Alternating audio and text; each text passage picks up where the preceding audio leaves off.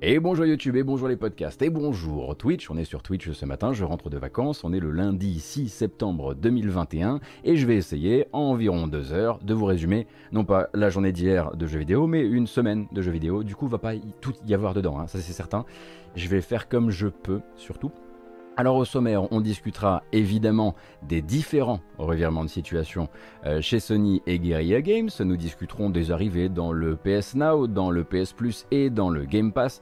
On parlera des rendez-vous donnés par Sony, mais également par THQ Nordic, mais également, attendez, si je ne m'abuse, euh, par les jeux euh, Warner, Warner Games, on va dire ça comme ça, les jeux en tout cas DC Comics. J'ai dans mon escarcelle également de quoi rediscuter du gameplay de Marvel's Midnight Suns le prochain jeu de Firaxis, les créateurs de XCOM, qui doit sortir en mars 2022. Et on parlera même un tout petit peu de Starfield et de euh, Cyberpunk 2077, vous vous en doutez bien même de Mass Effect 5. Qu'est-ce qui s'est passé cette semaine? Je vous ai laissé juste une semaine et c'est parti complètement euh, de travers. Et puis en plus de ça, les trailers évidemment qui vont faire, enfin les trailers de jeux qui vont faire euh, ces prochains mois de jeux vidéo, cette rentrée de jeux vidéo, et une micro-critique, celle de Fist Forged in Forged in Shadow Torch, un Metroidvania chinois qui sort sur PS4, PS5 euh, et PC demain, que j'ai pu essayer en avance, et je vous livrerai un petit peu mes avis avant la sortie du jeu. Voilà, on va commencer évidemment avec le grand, euh, euh, les grands atermoiements de cette fin de semaine dernière. Tout ça, c'est évidemment autour de Horizon Forbidden West, et la chose qui a généré toute la discussion, c'est une bande-annonce et une annonce de l'ouverture des précommandes pour Horizon Forbidden, West pardon, qui sort sur PS5 et PS4 pour rappel euh, le du, du, quand déjà? Enfin en février, un truc comme ça. Hein. Très professionnel ici.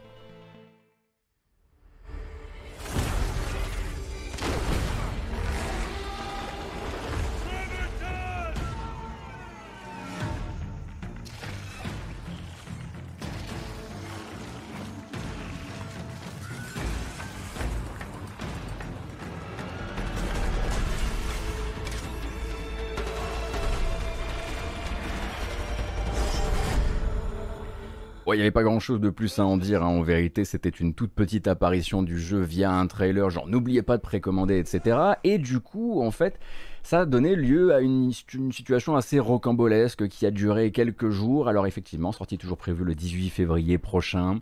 Alors évidemment, les euh, clients sont contents. La version standard, la version spéciale, la version collector, la version regalia, la version digitale de luxe. Bref, un max de matos si vous avez envie de claquer du blé. Et puis derrière, ben, une première surprise, première pour les collectionneurs, qui est de dire voilà, hein, pour les plus gourmands des collectionneurs, si vous achetez la Maxi Collector, alors c'est pas une surprise, mais fallait y penser. Et eh oui, penser. Euh, donc contient le steelbook, contient les figurines sculptées à la main, contient l'artbook, les bonus numériques, la bande son du jeu, un roman graphique, mais ne contient pas de disque du jeu dans la mesure où bah, Sony distribue deux consoles, euh, une PS5 donc avec un lecteur optique et puis une autre sans lecteur optique. Donc de base, il est de bon ton désormais en tout cas de euh, démocratiser encore plus vite ces collecteurs dans lesquels vous n'avez pas le disque du jeu. Donc bah, forcément les gens étaient un petit peu, un petit peu euh, chonchon euh, en découvrant ça, mais ce n'est pas finalement ce qui a le plus fait grincer des dents.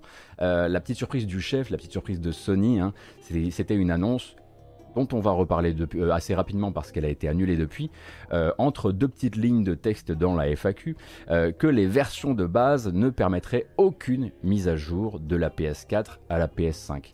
Alors, je le disais, information depuis retirée par Sony, mais à l'époque, il y a quelques jours, c'était pas désolé, mais l'update sera payant, désolé, mais il faudra payer 10 euros pour passer de la version PS4 à la version PS5.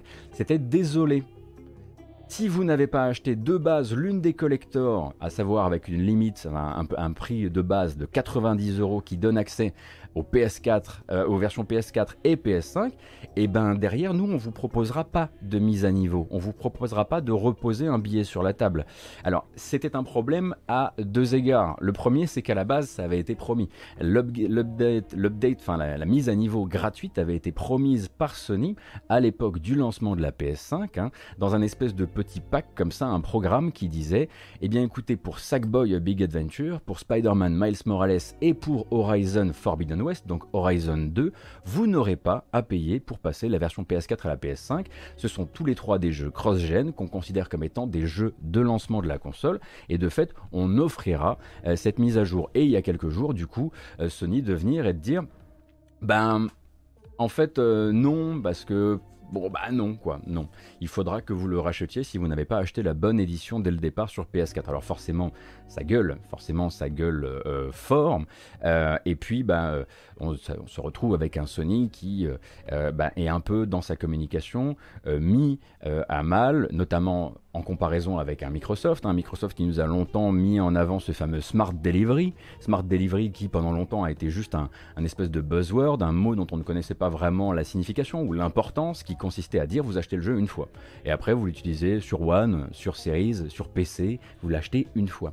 Euh, et du coup on se disait bah oui mais ça c'est la normalité des choses. Bah non, pas selon Sony. Selon Sony c'est pas la normalité des choses. Alors on parle là uniquement des jeux first party. Parce qu'on rappelle que même pour le Smart Delivery sur Xbox, euh, si un éditeur, mettons Activision a pas envie de rentrer dans le smart delivery, eh ben, ils, ne rentrent pas là-dedans et ils pratiquent leur propre euh, méthode tarifaire de mise à niveau entre les consoles. Hein. Ça, euh, on parle vraiment des jeux first party.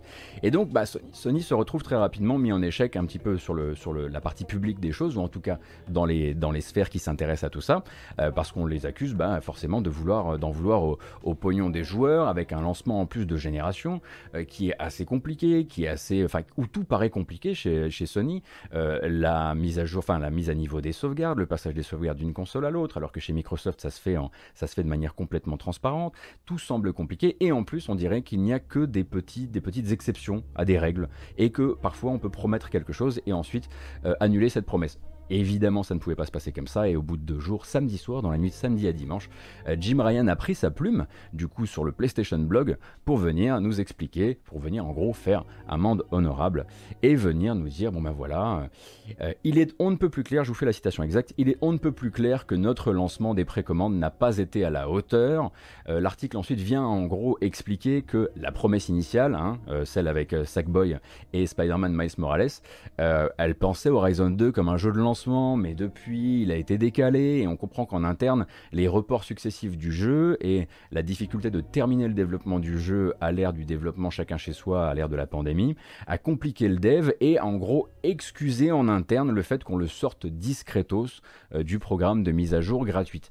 Là, du coup, euh, Jim Ryan nous dit, bon ben voilà, malgré le Covid, etc., on va quand même honorer notre promesse. Et c'est marrant parce que vraiment, si vous lisez le blog post, même dans la manière dont c'est tourné, c'est limite à nous de dire merci. C'est limite à nous de dire merci parce que la promesse sera honorée, parce que vous comprenez bien que le Covid, etc.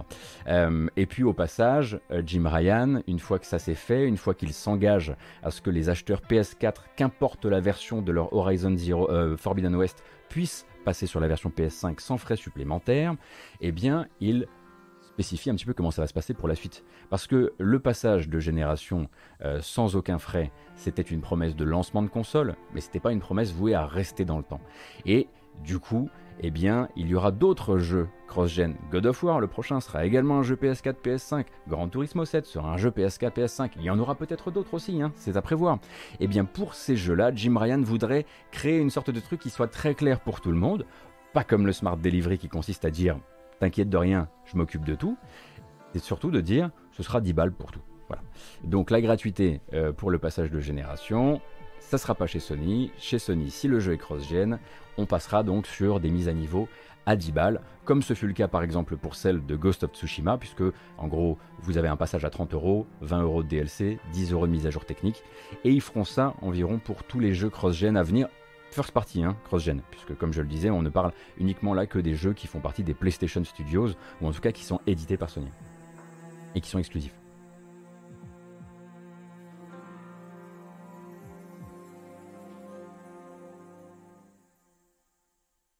Et ce dédain d'officialiser Gran Turismo 7 PS4 en une phrase, ah mais moi je pensais qu'il était déjà officialisé, pour moi c'était clair, mais... Non, non, il avait déjà été officialisé en plus, il me semble. Puisque euh, ça posait problème aux gens que ça ne ça, les inquiétait sur le fait que ce soit euh, euh, que du coup ce soit pas le jeu qui, propulsera euh, intégralement le nouveau PSVR. Il me semble que ça avait déjà été officialisé.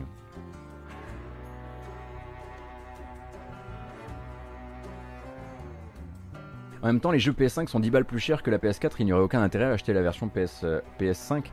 Euh, alors pour euh, Horizon, effectivement, le meilleur deal actuellement, c'est de se procurer, de de préco une Forbidden West en version PS4. Euh, vous la paierez moins cher, surtout si vous jouez sur PS5, puisqu'ensuite la mise à jour se fera, la mise à niveau se fera gratuitement. Évitez en revanche de vous faire bananer si on apprend par exemple que le jeu sort, que le jeu finalement en toute fin de prod décale la sortie de sa version PS5 par rapport à sa version PS4. Ce que je ne crois pas possible quand même, vu l'importance du jeu dans le, dans le catalogue. mais donc voilà, et effectivement, euh, un sale moment à passer pour euh, Sony, ce qui nous rappelle un petit peu quand euh, Microsoft a essayé de, de, changer les prix du Xbox Live Gold et qu'ils donc, se sont fait prendre la main dans le sac et on était obligé bah, du coup derrière de faire amende honorable et de faire un cadeau aux joueurs. Là, ce coup-ci, c'est pour Sony, mais le problème, c'est que c'est pour un de ses prochains très très gros jeux. Et ça donne, à côté de ce que Microsoft essaie de faire actuellement, ou en tout cas le maintien de l'illusion euh, que c'est le consommateur qui est au, cœur de l'équation est réussi, hein, parce que bon, bah, ça reste des entreprises et bon, bah, on sait très bien que le but c'est de maintenir l'illusion. Bah, là, Sony arrive pas trop à maintenir cette illusion-là et donne plutôt l'impression d'un de ces chatons, si vous voulez, qui dès que vous regardez ailleurs va venir vous mordre les chevilles, quoi. Euh, ou qui va venir se servir dans votre larfeuille. Bon, là, ce sera pas un chat, ça marche plus, mais vous voyez un peu l'idée, quoi. Il y a un côté un peu. Alors, moi, on s'aime beaucoup, mais si tu me tournes le dos, je vais, je, vais te planter. Donc, euh, et, c'est un problème effectivement sur un début de génération de passer euh, pour ce genre de consolier, même si, bon, au final, euh, tout le monde s'en fout, hein, en vérité, parce que nous, ça nous a fait un petit scandale sur la fin de semaine dernière, mais pour le commun des mortels, pour le grand public euh, qui ne consulte pas le PlayStation Blog, il n'a même pas remarqué tout ça. Euh, et globalement, ça n'empêchera pas de probablement couronner Sony en fin de génération, parce qu'ils ils auront sorti les plus gros exclus, développés à millions, et avec, des, avec des, des, budgets et des, comment dire, des scopes absolument pharaoniques. On embrasse Naughty Dog, évidemment.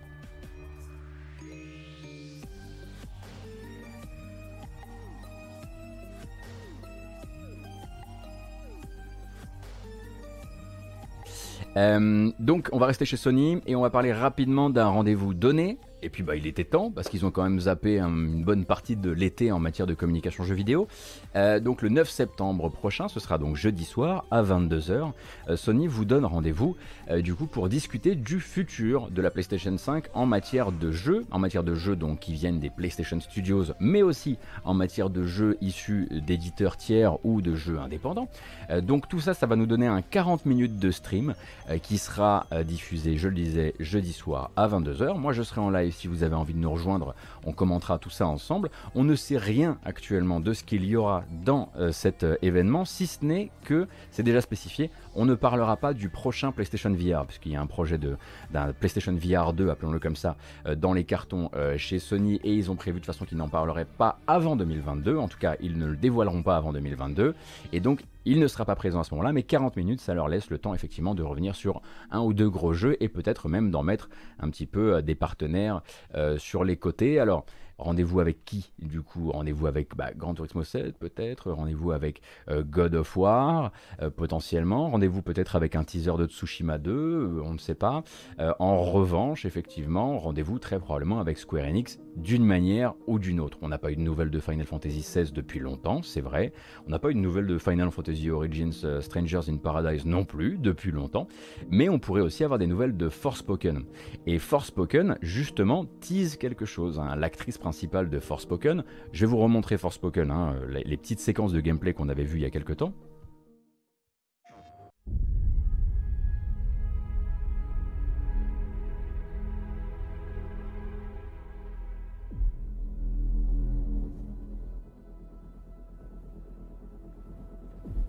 Et donc l'actrice principale de Forspoken a teasé sur Instagram, figurez-vous, il y a euh, quelques heures, quelques jours, euh, des annonces liées à Forspoken qui pourraient arriver euh, dans les temps à venir. En gros, le message c'est Forspoken Content Incoming.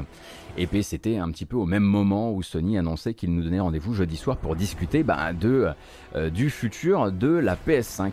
Donc il y a de grandes chances effectivement que Luminous Productions euh, et Square Enix viennent nous parler un petit peu de leur nouveau projet. Donc on rappelle que euh, ce n'est pas un jeu qui est développé en interne chez Square Enix, mais il est édité par Square Enix et développé par Luminous. Luminous c'est les créateurs de Final Fantasy XV, mais plus vraiment dans le sens où c'est le studio qui a été monté par Hajime Tabata pour travailler sur, Force, pour, sur, sur, FF15, mais Hajime Tabata est parti et maintenant c'est ils sont leurs propres maîtres si vous voulez et ils travaillent justement sur ce qui était anciennement Project Atia et maintenant Forspoken, prévu sur PS5 et PC. Hein, c'est pas une exclusivité totale, c'est une exclusivité console PC et c'est attendu pour l'année prochaine. Donc peut-être que ce serait le moment euh, de, euh, de rejoindre le, le, banc de ceux qui ont déjà donné une date un peu plus claire et ce sera peut-être le moment à ce, ah bah voilà, voilà. À chaque fois, j'hésite et à chaque fois, vous me rattrapez. Merci beaucoup. Luminous appartient bel et bien à Square Enix. À chaque fois, je suis persuadé qu'ils sont restés indépendants en fait.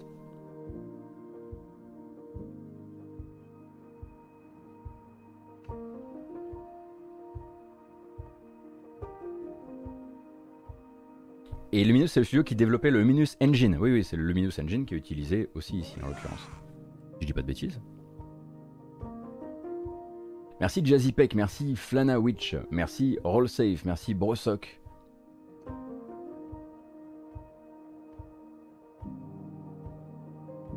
Euh, donc, très probablement Forspoken en tout cas. Pour le reste, on attendra. Cory Barlog est évidemment aux affaires pour euh, rigoler un maximum avec euh, votre envie de voir God of War apparaître jeudi soir chez Sony. Euh, peut-être qu'il apparaîtra, peut-être qu'il n'apparaîtra pas, mais en gros, Cory Barlog, le créateur de God of War chez Sony Santa Monica, enfin créateur, il n'est pas tout seul hein, quand même, euh, et du genre à teaser pas mal et à beaucoup jouer avec les attentes des joueurs. Donc voilà, on va attendre tranquillement notre, que, les, que les choses se passent. Du côté en revanche des jeux, euh, des jeux Arkham, des jeux Gotham, des jeux euh, DC Comics, c'est le rendez-vous du coup du DC Fandom qui est donné par, bah, par les différents studios et puis surtout par DC Comics. Hein. Donc le DC Fandom, c'est la convention annuelle de DC pour tout ce qui est super-héros. Ça aura lieu le 16 octobre prochain on va parler là-bas de beaucoup de choses, évidemment de films, évidemment de The Batman, évidemment de Black Adam, évidemment de The Flash, de Aquaman and the Lost Kingdom, de séries euh, télé également, qu'elles soient animées ou live action, mais aussi des jeux associés à ces licences et, eh bien notamment évidemment hein, le nouveau Warner Bros. Montréal qui était décalé à l'année prochaine, ainsi que le nouveau Rocksteady qui était déjà attendu pour l'année prochaine. Donc le premier, hein, pour rappel, euh, il s'agit euh, de Gotham Knights, donc Gotham Knights qui serait un jeu qui est jouable seul ou à deux euh, et qui se passe donc dans un monde ouvert euh, type euh, Gotham City où Batman n'est plus et où vous allez pouvoir incarner soit Nightwing, soit Robin, soit Red Hood, soit Batgirl. Et donc celui-ci n'est pas un jeu service et donc ça c'est le projet de Warner Montréal. Et de l'autre côté vous avez Rocksteady, Rocksteady les créateurs de la série Arkham, les créateurs originels de la série Arkham, qui eux sont sur Suicide Squad Kill the Justice League, qui lui sera un jeu qui est jouable jusqu'à 4 en coopération où vous allez donc jouer les méchants contre les gentils, mais les gentils ont évidemment un petit peu mal tourné, il va falloir les calmer. Et tout ça avec une composante en ligne beaucoup plus prononcée, si on le comprend bien, avec, euh, euh, avec du loot, avec des niveaux d'expérience, avec du grinding, bref, peut-être un jeu plus service. Et donc ces deux jeux-là, qu'on n'a pas vu depuis très longtemps, vont euh, se présenter a priori avec éventuellement du gameplay ce 16 octobre, en tout cas le 16 octobre prochain, durant le DC Fandom. Moi, je serai pas là pour le streamer. En revanche, je serai là pour vous ramener les éventuelles présentations qui en seront sorties. Euh, on parlera pas des films, hein, puisqu'on n'est pas chez, on n'est pas, pas, chez Polygon, quoi. Euh, mais euh, pour tout ce qui est jeu, on en parlera.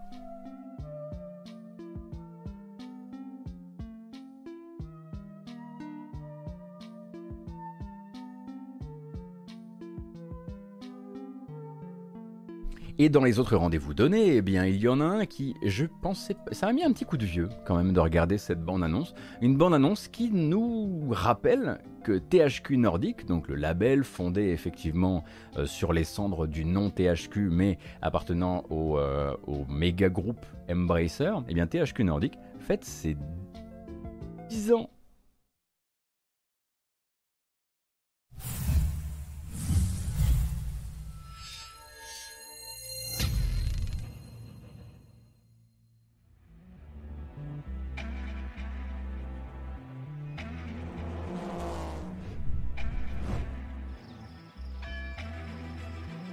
Alors THQ Nordic, hein, c'est le double A qu'on aime ou qu'on n'aime pas, mais qui du coup se paye un petit trailer anniversaire pour rappeler tout ce qu'ils ont soit dans les cartons ou qu'ils ont déjà sorti, comme par exemple Biomutant. Et du coup, cette petite bande-annonce, elle est là pour vous donner rendez-vous le 17 septembre à 21h.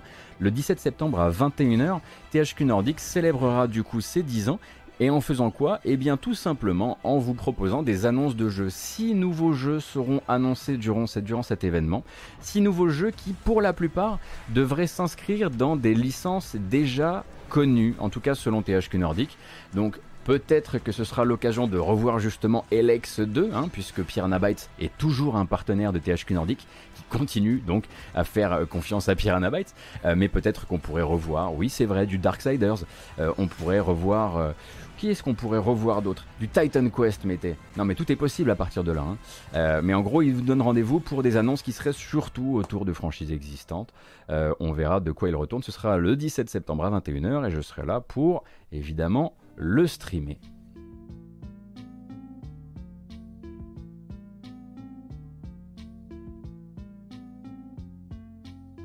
Vous aussi, vous faites confiance à Piranha Bytes Après Alex Mais je suis heureux d'être entouré euh, dans cette matinale de gens avec le cœur pur et l'envie de, envie de beaux jeux vidéo, d'où qu'ils viennent. Ah bah, on ah bah, voilà, on est donc sur, une matinale avec des fans d'Elex. Alors il n'y a pas de jugement ici. Hein. À du moment, euh, à partir du moment où vous n'avez pas été condamné par la justice, euh, on va parler du coup des offres d'abonnement de PlayStation, mais aussi de Xbox. On va commencer par PlayStation, puisqu'on parlait de juste avant, et on va parler du PlayStation Now. Le PlayStation Now, durant euh, tous les mois jusqu'à la fin de l'année 2021 et un petit peu encore après, va accueillir quelques classiques qui nous viennent de chez Square Enix, et même peut-être de chez Squaresoft. Euh, en gros, vont arriver dans le PlayStation Now, donc le programme qui permet d'obtenir un bouquet de jeux qui soit jouable à la fois en streaming ou téléchargeable sur votre, votre console, mais aussi en streaming sur PC avec une application dédiée. Vous pourrez voir arriver le 7 septembre Final Fantasy VII par remake. Final Fantasy VII. Donc ça c'est le 7 septembre. Du coup on se dit ok FF8 remastered et non pas remake, remastered, on connaît la qualité du remaster. Arrive en octobre, du coup peut-être qu'il pourrait au moins faire ça le 8 octobre. Mais il fait ça le 5 octobre. Donc 7 septembre pour FF7, 5 octobre pour FF8, FF9 le 2 novembre, la superbe collection, et je dis superbe parce que je la trouve vraiment très réussie, FF10 et FF10 HD Remaster en décembre, là il n'y a pas de date, et du coup FF12 lui arrivera le 4 janvier 2022 sur le service. Donc 5 jeux qui rejoignent le service euh, PS Now et qui ont la particularité de ne pas avoir de date de sortie du service parce qu'il y a beaucoup de jeux, notamment des jeux assez récents, qui entrent dans le service pour un temps limité. Là, voire très limité. Là, ils vont rester. En gros, c'est du back catalogue, c'est pour venir un petit peu renforcer l'intérêt de tout ça avec des classiques euh, très très connus. Donc tous ces jeux seront jouables à la fois euh, sur votre PS4, sur votre PS5 ou sur votre PC via Et euh, le PlayStation Plus de septembre, là on est le 6 septembre, le PlayStation Plus de septembre ça commence demain. Donc les jeux, non pas offerts, mais rendus accessibles sans frais supplémentaires aux abonnés PS Plus de septembre sont... Pour la PS5, c'est Overcooked. All You Can Eat édition, donc c'est la version un peu, un peu euh, collector avec tout dedans, enfin c'est la définitive édition. On commence à sentir le manque de jeux PS5 quand le jeu PS5 du PS Plus c'est Overcooked, dans le sens où Overcooked All You Can Eat, il a déjà fait trois fois le tour d'internet dans environ tous les bundles possibles et imaginables. Euh, mais en plus de ça, euh, vous aurez euh, sur PS4 pas forcément que des excellents jeux, un excellent jeu, mais l'autre en revanche est malheureusement une petite croûte que je ne pourrais pas vous recommander en toute connaissance de cause. Sur PS4, vous aurez d'abord accès à Hitman 2. Pour ça, c'est parfait. Hein. Franchement, si vous n'avez jamais euh, essayé les nouveaux Hitman de IO Interactive, le truc va arriver littéralement chez vous. Attention, la première dose est gratuite, mais c'est hyper, hyper addictif si vous tombez là-dedans et vous risquez effectivement ensuite de vouloir faire Hitman 2016 et Hitman 3. C'est une très bonne manière de faire le truc et je pense que euh, c'est très bien que le jeu euh, arrive, dans le, arrive dans le service, même si ça ne doit pas être la première fois qu'il arrive dans le service ou alors Hitman 2016 était déjà arrivé, passé dans le PS Plus une fois. En revanche, l'autre, c'est Predator Hunting Grounds. Bon, là pour le coup, il n'y a pas grand chose à célébrer, hein, malheureusement. Hein. C'est un jeu qui s'est vraiment fait étrier par la critique et par les joueurs. C'était du, shooter multi-asymétrique qui ne marchait pas très très bien en l'occurrence. Et bon, bah, si vous avez vraiment trop de temps mais vu le nombre de jeux qu'on chronique chaque matin ici, j'imagine que vous pourriez utiliser ce temps-là à jouer à d'autres trucs euh, que Predator Hunting Grounds. Mais pour Hitman 2, c'est cool. C'est une offre, effectivement, c'est une offre de septembre assez faible du côté du, euh, du, côté du PlayStation Plus. Hitman 2, c'est toujours apprécié, euh, mais Overcooked All You Can Eat Edition en version PS5, bon, c'est vrai que là, on sent quand même le besoin de nouveaux jeux avec des versions PS5 pour. parce que, en fait, c'est le manque de jeux retire de l'attractivité au PS Plus, et c'est un peu dommage. Quand vous arrêtez l'abo au PSN Plus, est-ce que vous gardez les jeux offerts ou non? Il me semble que non. Hein. Le but justement, je m'étais déjà fait moi euh, fermer des jeux euh, auxquels j'avais accès quand je... Non, non, euh, oui, un changement de carte bleue, effectivement. Changement de carte bleue, et là j'avais perdu tous mes jeux. Donc non, non, c'est tant que tu restes abonné au service. En revanche, quand tu te réabonnes au service, tu re-récupères ce que tu avais, ce que tu avais claim avant.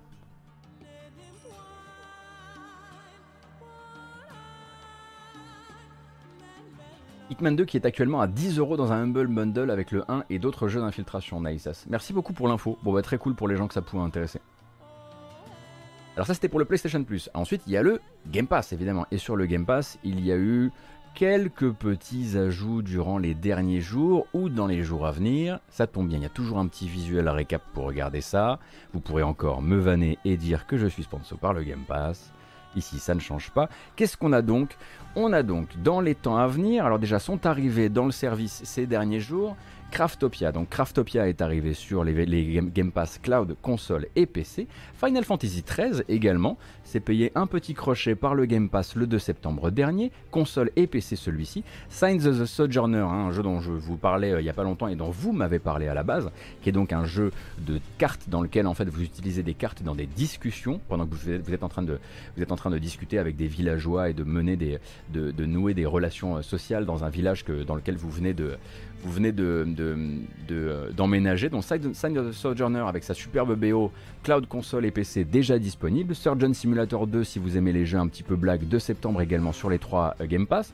Euh, Crown Trick qui est donc un dungeon crawler qui a déjà fait une longue vie euh, sur Steam, sur console et PC à partir du 7 septembre, c'est demain. Et vous aurez aussi Breeze Edge. Alors Breeze Edge c'est un espèce de Subnautica avec un humour qui moi m'a vraiment fait refund le jeu au bout de deux heures. Mais bon, c'est un Subnautica dans l'espace avec des avec des blagues un peu... Euh, bon bref, moi j'y suis pas du tout en tout cas. Euh, et euh, Nuclear Throne, Nuclear Throne, bon ça fait toujours du back catalogue tout à fait intéressant puisque ça reste toujours un des meilleurs shooters arcade de son époque, le 9 septembre, ainsi que The Artful Escape. Et donc The Artful Escape, hein, pour rappel, celui-ci est une nouveauté. Il arrive du coup dans le service. Euh, il arrive dans le service le 9, c'est le jour de sortie du jeu. The Artful Escape est donc un jeu que vous avez pu découvrir un certain nombre de fois, je pense, dans des événements Microsoft. On va re-regarder la petite bande-annonce pour le plaisir de un jeu donc dans lequel vous incarnez une sorte de David Bowie. Euh, qui donc doit créer sa persona de rocker et ça sort donc le 9, le 9 c'est jeudi donc j'essaierai de vous en streamer à la fin de la semaine je crois.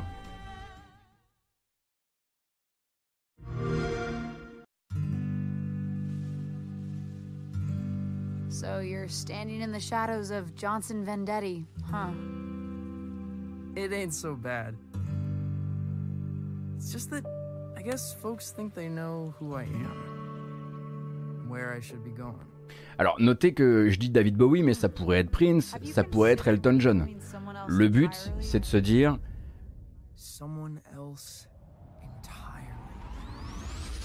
Quel est mon univers musical? Decided to create the most elaborate stage persona the world has ever seen. Okay. Will you be down for dinner? We're having enchiladas. The boy you loved may already be gone.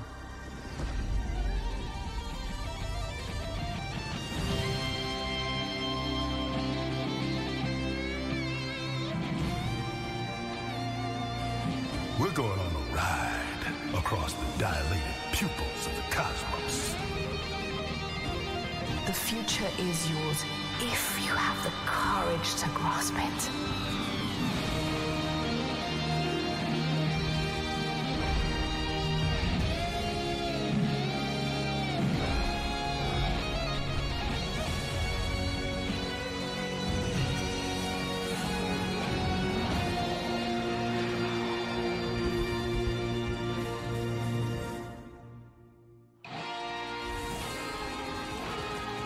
Le gameplay, tout le monde pose la question à chaque fois, ça devrait être de la plateforme avec des trucs un peu à base de flow comme dans un Journey par exemple et, également des espèces de, euh, euh, défis musicaux un peu façon Simon. Faut vous attendre à ce que ce soit principalement narratif et ensuite derrière avec des phases de gameplay probablement euh, très light. Mais il partit pas du principe que ça va être de la grosse plateforme, ce sera pas le cas. Alors vous avez peut-être remarqué le casting vocal complètement délirant qui a dû coûter une blinde. C'est normal, c'est un jeu Annapurna interactive. C'est ce qu'ils font dans tous leurs jeux. Ils ont fait ça dans Maquette, ils ont fait ça dans 12 minutes, ils font ça euh, dans The Artful Escape. On espère du coup que ça empêchera pas le jeu d'être bon, euh, puisque bah, les deux jeux précédents avaient des castings vocaux de dingue. Hein. Il y avait euh, Bryce Dallas Howard dans Maquette, ça n'a pas empêché Maquette par exemple de pas être top. du coup, on verra si là, tout ça, ça s'imbrique beaucoup mieux, parce que ces derniers temps, Annapurna a beaucoup joué à ça, beaucoup récupéré des jeux à mi-développement pour y injecter un nouveau niveau de narration, un nouveau niveau de, même, un niveau de, budget aussi, avec plus de, avec plus de, plus d'acteurs, etc. Et faut voir après à quel moment ça vient pas perturber le développement ou même, euh, voilà, se, mettre un petit peu là-dessus comme un, comme un pansement un peu, un peu tardif. Quoi. Non, maquette, malheureusement, en tout cas, Jazzy Peck, moi aussi, euh, j'ai, j'ai pas aimé. Alors oui, Carl Weathers est dans le, est dans le, le casting, Lena Headey est dans le casting, Jason Schwartzman est dans le casting, ça fait du monde hein, quand même. enfin, si vous aimez effectivement les, euh, j'ai pour non, j'allais faire une blague sur Jason Schwartzman et, et, et, une, un certain réalisateur et une certaine série de films, mais bon, c'est pas, pas l'intégralité de sa filmo, hein, hein, promis?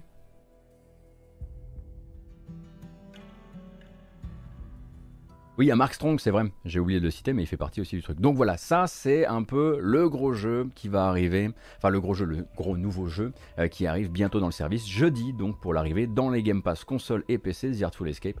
Euh, c'est plutôt une très chouette nouvelle. À côté de ça, euh, on va partir sur un peu de rumeur. Bonjour Grou, bonjour Ikea Grou. merci Serial Punk. Un peu de rumeur, alors ça c'est moins, moins de la rumeur que de l'accident bête, c'est-à-dire que plusieurs boutiques en ligne taïwanaises, il y a quelques heures, ont laissé filer l'existence, euh, dans leur base de données en tout cas, euh, d'un Alan Wake Remastered. Alors un Alan Wake Remastered, bon, ça fait un bout de temps qu'on en entend parler, il y a euh, de la rumeur, il y a plusieurs rumeurs, il y a le fait que Epic se soit pas mal prononcé sur, pas la question, mais suffisamment pour que ce, soit, que ce soit clair, on va dire. En gros, vous le savez, Remedy, donc les développeurs de Alan Wake, de contrôle aussi, euh, travaille avec Epic. Epic leur a financé deux projets en intégralité. Un gros triple A euh, qui lui a entamé sa phase de production et a priori ça avance correctement. Et un deuxième jeu, un deuxième projet de plus petite ampleur dans la même licence. Euh, qui lui devrait sortir avant le gros.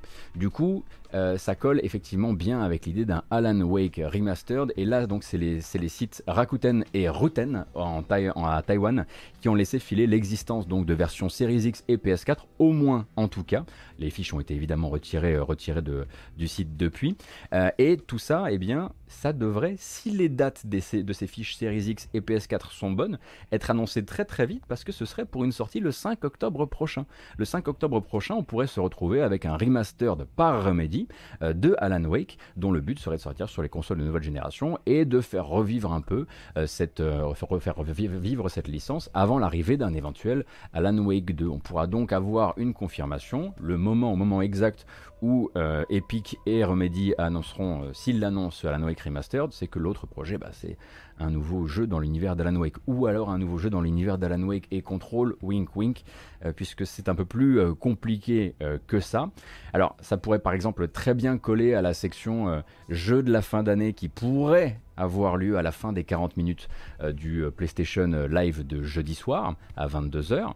ça pourrait, oui, effectivement, être l'occasion de l'annoncer à ce moment-là. Alors, est-ce qu'il veut l'annoncer chez un constructeur plutôt que l'autre? Ça, on ne sait pas. mais en tout cas, s'il doit sortir le 5 octobre, il n'y a plus beaucoup, beaucoup de temps euh, pour l'annoncer.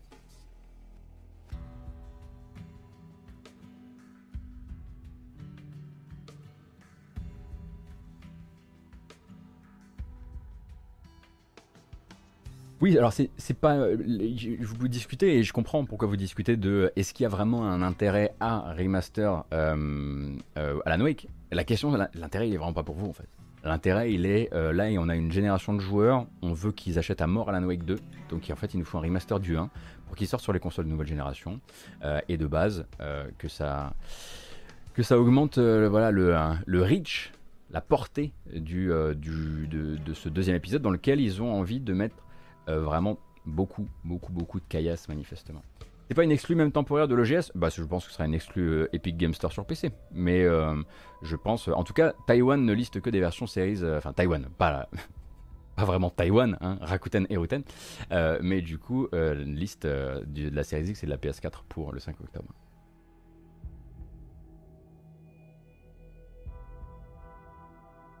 La conf PlayStation pré TGS qui passe à 5h du matin pour le Japon, ça augure que du bon pour les promesses d'Herman.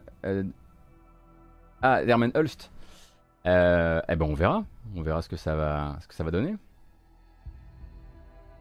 L'original ne vient pas de quitter le Game Pass cette année Ah, Alan Wake serait sorti du Game Pass cette année Oh, ce serait... Est-ce qu'on en a parlé ça? Je finis par oublier euh, la moitié des news que je traite ici, c'est terrible. C'est vrai qu'on fête quasiment les 10 ans là, euh, d'Alan Wake, j'ai toujours pas fait. Voilà. C'est dire un peu. Hein. Euh, si euh, voilà, même dans nos générations de, joueurs, on va dire, il y a encore des gens à aller chercher avec un remaster. Et tant qu'on y est, on va rester au rumoristan, pas longtemps, promis. Le but c'est de voilà pas trop rester là-dedans. Mais du coup, là, bon, ça concorde doucement et on, on, sent que on sent que ça va, on sent que c'est en tout cas une, qui est une très, grande, une très grande chance d'arriver. D'abord Eurogamer d'un côté, et puis Nintendo Live de l'autre, même si c'est dans l'autre sens. C'est d'abord Nintendo Live qui a sorti l'info, et puis ensuite Eurogamer, Eurogamer, pardon, Eurogamer euh, qui a corroboré. Donc l'arrivée, a priori, ce mois-ci, dans le Switch Online, donc le système d'abonnement euh, de Nintendo, euh, donc, et dans son initiative rétro, non plus de jeux uniquement NES et Super NES, mais également Game Boy. Donc hein, vous savez que tous les mois, Sony Nintendo euh, met à disposition de nouveaux jeux rétro dans ce programme. Alors pas forcément les jeux rétro qu'on voudrait, parce qu'il y a plein d'accords de licence qui font qu'il y a plein de grands classiques qui ne peuvent pas rejoindre le système et qu'on se retrouve avec des jeux Jaleco à la place. Bon bref. Euh, mais à côté de ça, l'info aurait été possédée par plusieurs journalistes en même temps. Le troisième émulateur fantôme, dont on parle depuis longtemps, qui serait dans le soft de la Switch, serait activable et utilisable en tout cas par des ROM, par des Game Boy ce mois-ci. Du coup, bah, ça permettrait effectivement d'améliorer encore un peu l'attractivité de ce service. Alors, dans les rumeurs, on ne sait absolument pas quel type de jeu, quel jeu, quel titre pourrait rentrer dans le service. Ça concerne, évidemment Game Boy et Game Boy Color, hein, vous vous en doutez bien. Euh, euh, mais pour ça, il va falloir attendre une annonce. Et du coup, ça nous pose la question de quand l'annonce. Et du coup, j'aimerais vous rappeler que depuis 2016, Nintendo a toujours fait un Nintendo Direct en septembre. Euh, et ça tombe bien parce que justement, euh, selon certains observateurs de l'industrie qui ont quelques rumeurs de leur côté, la probabilité d'un Nintendo Direct en septembre est très forte. Pas en 2019, Kilio? T'es sûr? T'es sûr on n'est pas en 2019. les historiens de Nintendo, je pourrais jamais les choper durant la matinale, c'est les plus forts. Bref, en tout cas, il y a pas mal de. Voilà, la rumeur enfle évidemment, comme à chaque approche d'un Nintendo Direct, euh, de la présence euh, de Nintendo euh, sur, les, sur la, communication, la communication de rentrée. Bon, ils ont quand même quelques trucs hein, qui pourraient effectivement, qui pourraient effectivement clarifier ou améliorer ou montrer un peu plus, comme par exemple Metroid Dread, hein, qui est quand même un jeu d'octobre. ils pourraient aussi, c'est vrai, venir nous parler des nouveaux jeux qui des nouveaux jeux Game Boy qui arrive dans le Nintendo Switch Online, il pourrait venir annoncer le Night Silk Song. Il pourrait. Euh, une date. Un truc. Juste. Bref, en tout cas, si Sony peut faire un effort et aussi venir nous parler à nous les gens normaux qui s'appelle pas euh, Eurogamer, Game Informer, vous aussi vous pouvez faire un Nintendo Direct et peut-être effectivement venir du coup compléter le bingo de tous les gens qui se sont exprimés, on va dire, autour de la Gamescom. Donc pour ça, il faudra attendre. Mais du coup, a priori, les jeux Game Boy arrivant, étant prévus pour arriver en septembre, ça pourrait être l'éventuel Shadow Drop euh, de euh, Shadow Drop de, enfin l'un des Shadow Drop de ce Nintendo Direct, qui n'est pas confirmé encore. Hein, pour rappel, c'est juste que voilà, il y a beaucoup de rumeurs à ce propos. Euh, il y a eu un direct en septembre 2019 et un partner showcase en septembre 2020. Ah, et ben alors.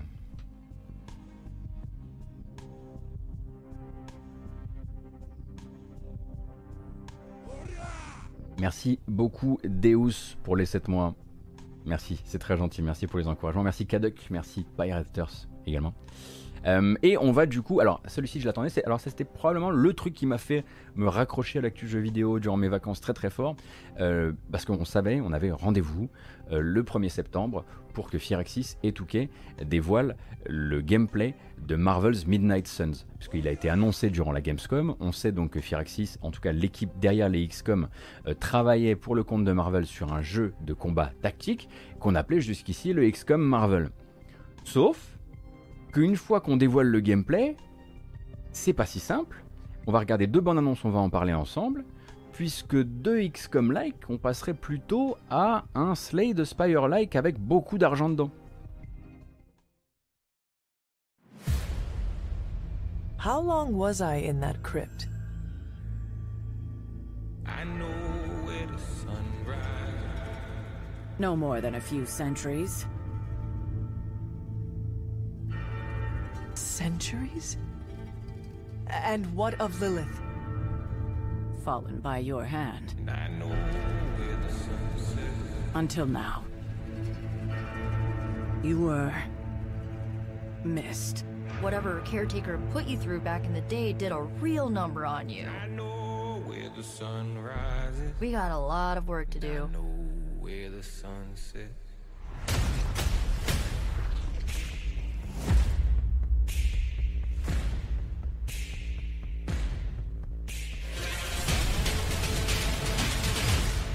Course. Caretaker has reformed the Midnight Suns. Alors en gros, quand je dis Slay the Spire like, ce que je veux dire, c'est que derrière effectivement toute cette narration et ces moyens qui vont permettre d'avoir des discussions avec les membres de votre équipe dans cette espèce de chapelle qui sert de, base à vos héros, eh bien c'est un jeu de combat tactique à base de cartes que va nous proposer Marvel's Midnight Suns. Le but, ça va être donc de partir avec des escouades de trois héros euh, dans des combats euh, qui vont donc se passer sur un plateau de jeu tel que vous le voyez là et où l'importance va être moins mise sur le déplacement des personnages. D'ailleurs, la, bande-annonce ne montre quasiment pas de déplacement, ni de couvert, ni de verticalité aucune. On dirait du jeu de plateau, où en fait les différents héros de votre équipe vont venir enrichir votre deck de cartes deck de cartes dans lequel vous allez avoir des attaques, dans lequel vous allez avoir des buffs et des debuffs évidemment, mais aussi des attaques de groupe, ainsi que des, attaques qui utilisent l'environnement, la possibilité de lancer des ennemis sur des barils rouges qui explosent car on est dans les jeux vidéo, la possibilité de défenestrer des personnages, de les précipiter du haut d'un immeuble, ce genre de choses, mais il semblerait que ce soit, en tout cas selon cette bande-annonce, beaucoup plus statique que prévu, beaucoup moins, beaucoup moins porté sur une phase de déplacement qui soit, on va dire, très riche. D'ailleurs, il y a une deuxième bande-annonce que je vais vous mettre maintenant, qui elle était donc une présentation de gameplay euh, qui est chez euh, IGN. Et là, on voit un peu plus le gameplay en mouvement. Je vous laisse regarder ça. with a deeply customizable tactical battle system that rewards clever thinking with superhero flair. An epic, supernatural story that brings you face to face. Bon, m'en voulez pas, mais le blabla, je vais vous le zapper. Hein. A deep role-playing experience where you get to Runaways, and more. You'll see these heroes in a new light as you develop relationships and strengthen your personal bonds outside the field of battle. Every hero has a completely unique set of abilities, Alors comme vous pouvez le voir, c'est du tour par tour, évidemment, et vous allez jouer des cartes avec probablement un, un système de mana, il va y avoir des ultis, il va y avoir tout le bordel, ça y a pas de souci, mais du coup c'est pas du tout un gameplay à la XCOM, euh, et ça, ça risque effectivement de créer une petite mésentente entre les joueurs, entre, les fans de Firaxis euh, et le studio, puisque bah là, euh, j'avoue que depuis qu'ils ont dévoilé le gameplay, les pouces bleus et les pouces rouges, s'ils doivent être un indicateur intense soit peu intéressant, ne sont pas vraiment au beau fixe hein, pour, euh, pour euh, Firaxis, euh, qui essuie un petit peu la déception globale, parce qu'effectivement, ce, ce, avec quoi ils arrivent, c'est un jeu de combat tactique au tour par tour à base de cartes, un deck builder, comme il en existe des dizaines désormais sur Steam, sauf que celui-ci, effectivement, il a beaucoup plus de budget. On comprend qu'il y a du déplacement, mais pas directement une phase de déplacement. On comprend qu'il va y avoir des cartes de déplacement, des cartes qui permettent de faire un saut d'attaque, qui vont vous déplacer sur le plateau de jeu. Mais on comprend aussi que ça va être assez limité et que le but ça va être de créer, voilà, de trouver le bon angle pour créer des AOE ou ce genre de choses, mais que derrière vous n'aurez pas voilà, une phase de déplacement avec des mises à couvert, avec des changements d'étage, hein. on le voit c'est très très très bidimensionnel. Euh, donc en fait il y a une partie on va dire de ce qu'est l'ADN d'XCOM euh, qui n'y sera a priori pas du tout. Évidemment on voit des cartes, donc la première question qu'on se pose c'est c'est quand la douille? Parce que Touquet ça appartient à Take-Two et que Take-Two c'est des douilles. Et évidemment, Firaxis a eu en tout cas, et c'est bien un truc qu'ils ont pu être contents à mon avis de pouvoir faire, euh, ils ont pu clarifier la chose par rapport à tout ce qui touche aux microtransactions. Il y a des cartes certes, vous pourrez les améliorer dans le jeu certes, mais il n'y aura pas de microtransactions liées au gameplay, liées aux cartes. Vous ne pourrez pas acheter de cartes, ni même d'apparence de cartes, vous pourrez acheter des apparences de personnages. Et en fait, Touquet va venir mettre son grain de sel là-dedans en vous proposant d'acheter des skins de personnages. Euh, derrière, tout ce qui touche au gameplay, même tout ce qui touche aux cartes, sera complètement isolé des microtransactions. C'est en tout cas l'engagement par Firaxis à ce moment-là. Euh, et puis bah, on imagine qu'il y aura des DLC avec des costumes, ce genre de choses. Et bah là, c'est la partie un petit peu plus, on va dire, narration, où vous allez être régulièrement dans, votre, euh, dans la chapelle qui sert de refuge à vos héros, et vous pourrez discuter hein, avec les autres personnages de votre équipe. Le but étant, quand vous vous incarnez donc ce personnage complètement euh, paramétrable qui s'appelle le chasseur, en l'occurrence la chasseuse là, mais vous pourrez choisir son apparence, etc. Et eh bien, selon les relations sociales que vous aurez réussi à tisser avec votre équipe, vous débloquerez de nouvelles cartes et notamment des cartes de euh, d'attaque en tag team, etc., etc. Find new hero ops and missions in the war room with Captain Marvel and much, much more. When ready, it's time to choose a new mission. Choose your squad of heroes. Eh oui, chasseresse et pas chasseuse, évidemment. The enemy may grow more powerful with every fight, Donc là, je pense qu'on a un peu quand même clarifié ce qu'est le jeu et ce qu'il va nous proposer en termes de gameplay. Pour rappel, hein, il est toujours attendu euh, pour mars 2022, donc c'est un projet qui court, depuis, qui court depuis longtemps. Il n'y aura pas de carte payante, il y aura des skins de personnages que vous pourrez acheter à part. À essayer, on verra si le gameplay est bon, c'est le gameplay qui parlera, hein, mais effectivement, on pourra toujours effectivement se caler derrière l'oreille. Euh, j'ai dit deux fois effectivement, ouais. Se caler derrière l'oreille, cette idée euh, d'un XCOM Marvel, c'était vraiment pas le projet. Et quand le directeur créatif disait à l'époque de l'annonce à la Gamescom, on a dû s'éloigner le plus possible de XCOM, qui est pourtant notre ADN de base, on ne se rendait pas compte à quel point, en vérité. Bon, ça va, c'est pas non plus un jeu de bagnole. Mais effectivement, il y, a de la, distance euh, de, de, mise. Et du coup, la chasseresse est un personnage qui a été créé entièrement et entièrement pour le jeu en collaboration avec Marvel. Midnight Suns, ça vient d'un run donc euh, de, euh, euh, Ghost Rider qui s'appelle Midnight Suns et ils ont créé le personnage de la chasseresse qui va vous permettre en fait d'avoir un point de vue là-dedans et d'avoir un personnage qui soit entièrement paramétrable, entièrement customisable comme vous le désirez, ce qui n'est pas le cas par exemple bah, de Captain America, de Captain Marvel, de Ghost Rider, de Blade, de tous les autres héros qui eux sont dans le jeu et qui ont bah, forcément beaucoup de conventions liées à Marvel où ça, voilà, on pouvait pas absolument euh, leur, faire, enfin, leur faire utiliser n'importe quel objet. La chasseresse, en revanche, c'est votre euh, point d'attache avec, euh, avec le jeu. Merci beaucoup, Pestaz. Ou Pesta, merci. Et on rappelle donc qu'à la musique du jeu, alors qu'on écoute un morceau de Chains of Satinaf qui est un peu trop triste quand même, alors qu'on pourrait écouter ça à la place, euh, on rappelle qu'à la BO du jeu, c'est Richard Jacques, que vous êtes habitué à entendre dans des jeux Sonic et euh, des jeux Sega, mais qui a aussi une très très bonne maîtrise de l'orchestre, comme il l'avait montré dans 007 Bloodstone, un jeu auquel vous n'avez pas envie de jouer, mais dont vous avez envie d'écouter la BO. Euh, non, Richard Jacques, c'est pas dans ce jeu-là. Je suis con. c'est dans Marvel's Guardian, Gardien de la Galaxie. Euh, pour celui-ci, on sait, celui-ci, on sait pas. Celui-ci, on sait pas. Non, je crois pas qu'on sache. Trop de jeux Marvel et, hum, et on s'y perd.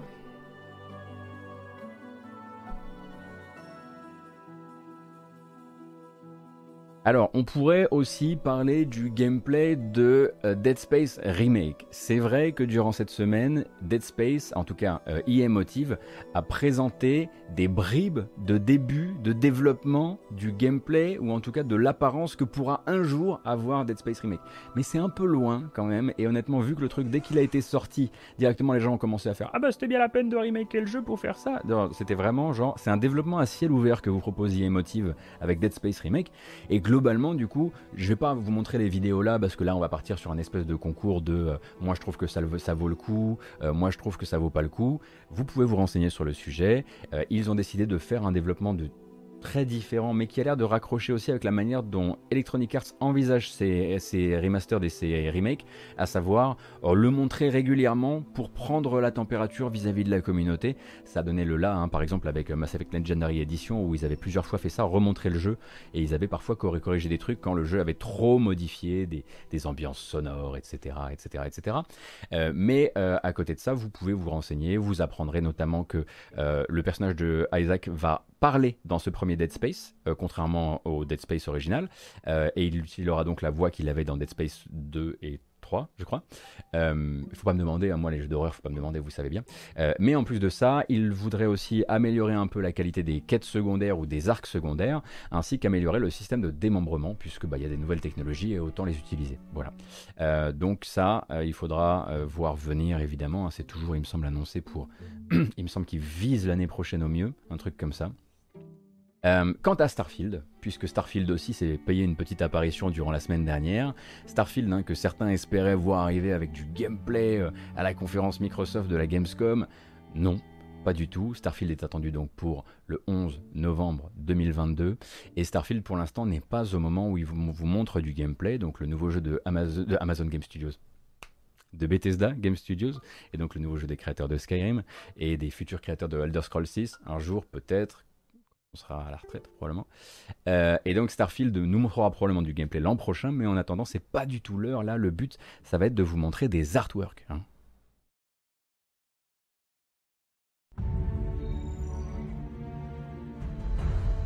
Et donc des artworks que vous avez déjà vu en fait, hein, puisqu'ils avaient été montrés notamment à l'E3 en version animée. Regardez, il y a un petit vaisseau qui passe, ça c'est New Atlantis. Il y a en gros trois vidéos de 50 secondes qui vous diront euh, ça c'est New Atlantis, euh, ça c'est la ville de Neon, ça c'est Aquila. Je vous laisse vous renseigner parce que je ne vais pas vous passer les trois vidéos de 50 secondes, mais pour vous dire à quel point on est loin encore de montrer du gameplay à quel point pour l'instant c'est secret, on est encore au point euh, PowerPoint euh, pour Starfield, donc 11 novembre 2022 pour celui-ci, et très probablement, comme on l'imagine, comme ils avaient fait pour Fallout 4, comme ils avaient fait pour Fallout 76, il me semble aussi, un temps le plus court possible entre le moment où on montre le gameplay et, au moment où le montre, et le moment où on montre le jeu. Euh, ça avait réussi à Fallout 4 et depuis en fait j'imagine que ça doit retirer de la pression sur les équipes et euh, comment dire valider euh, un certain nombre on va dire de un certain nombre de, points que eux ils ont envie de faire respecter en interne. ça n'a pas empêché hein, Fallout 4 de faire un lancement à 12 millions donc voilà. donc on peut lui en vouloir, on peut être là et dire ah mais regardez s'il ne montre pas le jeu c'est pas c'est qu'il est pas prêt. Il y a de grandes chances qu'il ne montre pas le jeu parce que c'est aussi plutôt bien vu pour les devs en vérité. Euh, et puis c'est créé énormément de discussions complètement, euh, complètement superflues sur Internet à base de euh, ça ressemble encore à Skyrim ou, que sais-je, alors qu'il y a des gens qui essaient là de terminer un jeu dans les temps quoi.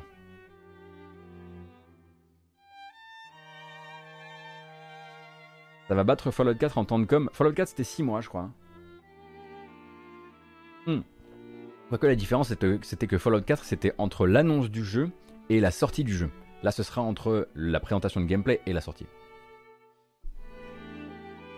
Donc on a parlé de Dead Space, on a parlé de Starfield, on fait un petit rappel des titres, on va, faire ça comme les grands maintenant, euh, si vous le voulez bien. Donc on a commencé cette matinale en parlant de comment Horizon Forbidden West a failli nous faire une douille euh, au niveau de la mise à jour PS4, PS5 et de son côté euh, finalement, enfin impossible, voire très payant, et finalement ce sera gratuit. Sony est revenu en arrière, est revenu sur sa décision. Donc la meilleure manière de se procurer Horizon Forbidden West qui sort le 18 février prochain sur PS5, c'est d'acheter la version PS4 parce qu'elle est moins chère, et vous aurez la mise à jour gratuitement. Sony nous donne rendez-vous donc le 9 septembre, c'est jeudi à 22h pour nous montrer 40 minutes de présentation de jeux PS5 où on imagine peut-être voir Forspoken. Gotham Knights et Suicide, Squad Kill the Justice League seront présents au DC Fandom le 16 octobre. Le pauvre madingue qui va tenter de me suivre euh, sur le chat. THQ Nordic lui donnera rendez-vous pour le stream anniversaire de ses 10 ans le 17 septembre à 21h et présentera 6 nouveaux jeux. 6 nouveaux jeux dans manifestement beaucoup euh, de, euh, de, licences existantes. Il y a 5 Final Fantasy qui entrent dans le PlayStation Now entre maintenant et janvier 2022. On a parlé de la fournée, de la fournée PlayStation Plus de septembre qui est pas incroyable. On a parlé des dernières arrivées dans le Game Pass, il y en a pas mal. la rumeur Alan Wake Remastered qui aurait donc été outé par des boutiques en ligne taïwanaises et qui serait a priori, a priori attendu ou attendable, attendable, attendible pour le 5 octobre prochain. Ce serait une belle surprise pour le coup. Des jeux Game Boy dans le Switch Online en euh, d'ici euh, d'ici la fin de ce mois-ci, c'est une rumeur également. On a regardé le gameplay de Marvel's Midnight Suns, le prochain Firaxis en collaboration avec Marvel, et on est bon. Merci madame. Bravo madame. Et on est beaucoup. Et on sent que c'est la rentrée. Du coup, je propose une petite bamboche. Si c'est votre première dans le coin, il arrive qu'on se félicite d'être réveillé en écoutant un bon gros morceau de musique euh, bien fort, et puis ensuite euh, on, retourne à, on retourne aux news évidemment. Ça va nous faire du bien, je pense, d'écouter un, peu de gros son, et j'ai très envie d'écouter ça. Il n'y a plus qu'à espérer que les boutons de mon setup fonctionnent. Voilà. Allez, c'est parti.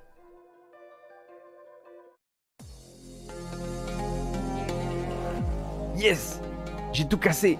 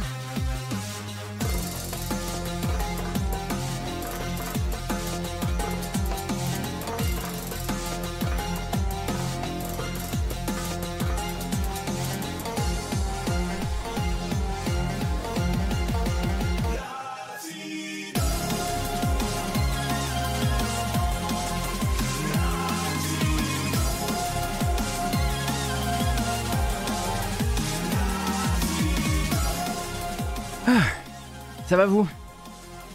Bah, J'espère, hein, parce que là c'est la rentrée. J'imagine que pour beaucoup c'est le retour au bureau.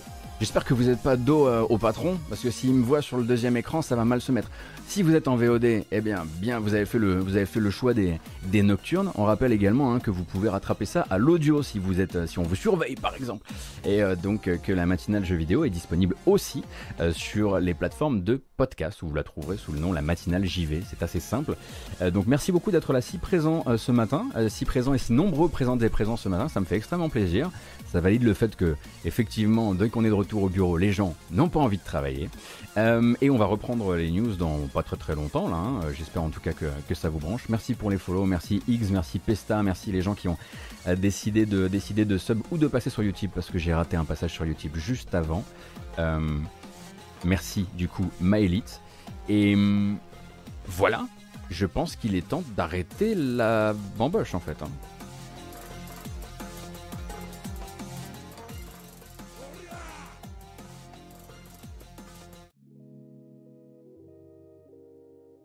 Fini. Fini. The Pone, merci beaucoup.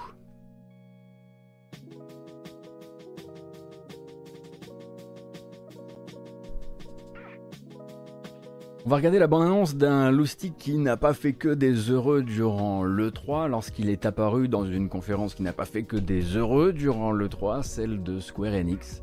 On va regarder la bande-annonce d'époque de Babylon's Fall pendant qu'on fait un point sur le point qui a été fait euh, par Square Enix et Platinum euh, sur la première bêta du jeu, bêta du jeu qui ne s'est pas hyper bien passée.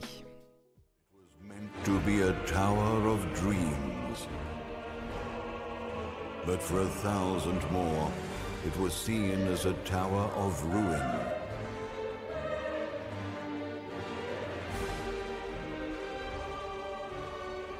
Alors, du gameplay, c'est mieux. Souvenez-vous de cette voix grinçante qui nous disait ben Regarde un petit peu, le jeu n'est plus du tout ce que tu imaginais, désormais c'est de la coop en ligne, à 4, avec du loot et des niveaux de personnages. est très rejouable, et jeu service, etc., etc., eh bien, Babylon's Fall, que certains ont depuis, euh, de manière plus ou moins bien avisée, rebaptisé Babylon's Fail, est venu se présenter à ses premiers joueurs durant une bêta PC, une bêta PC qui sera suivie par d'autres, notamment euh, durant le mois de septembre.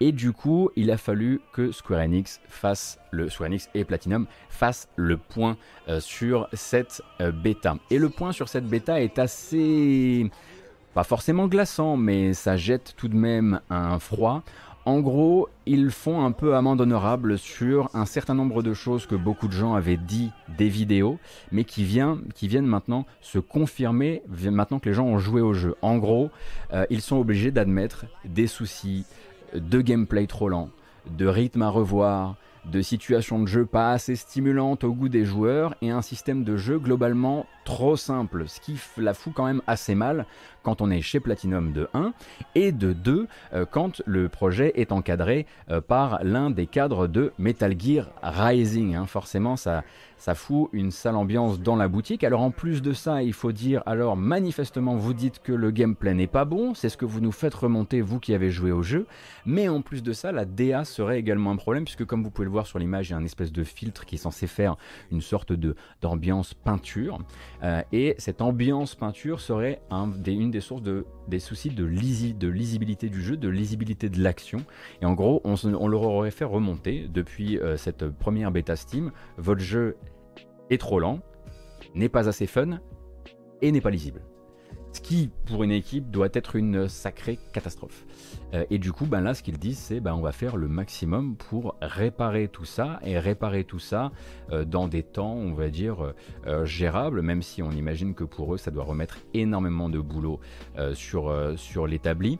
Alors, ils préviennent d'avance, il y a d'autres bêtas qui vont ouvrir, il y en a une qui va ouvrir notamment mi-septembre, et durant cette bêta, ils n'auront pas pu implémenter le moindre changement extrait des retours, enfin créé via les retours extraits durant cette première bêta, donc elle sera relativement identique. Il y en aura une troisième un peu plus tard sur la fin d'année qui, elle, intégrera les premiers changements.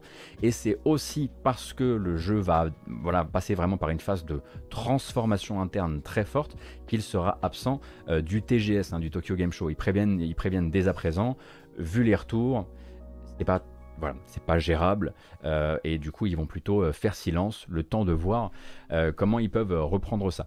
Donc c'est un petit peu effectivement difficile à mon avis pour des devs de, se lancer dans une bêta, même, si j'imagine que, bon, vu la tronche de la vidéo, il y a des choses qu'ils devaient savoir à propos de leur jeu aussi, euh, mais euh, effectivement quand c'est assez unanime pour que finalement ce soit l'éditeur et le développeur qui postent un message sur le site officiel pour dire oh là là, ok, après la première bêta, on comprend des choses.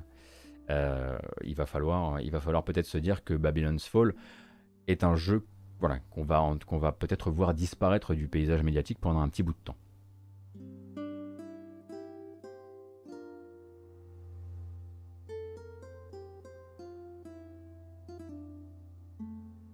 Hmm.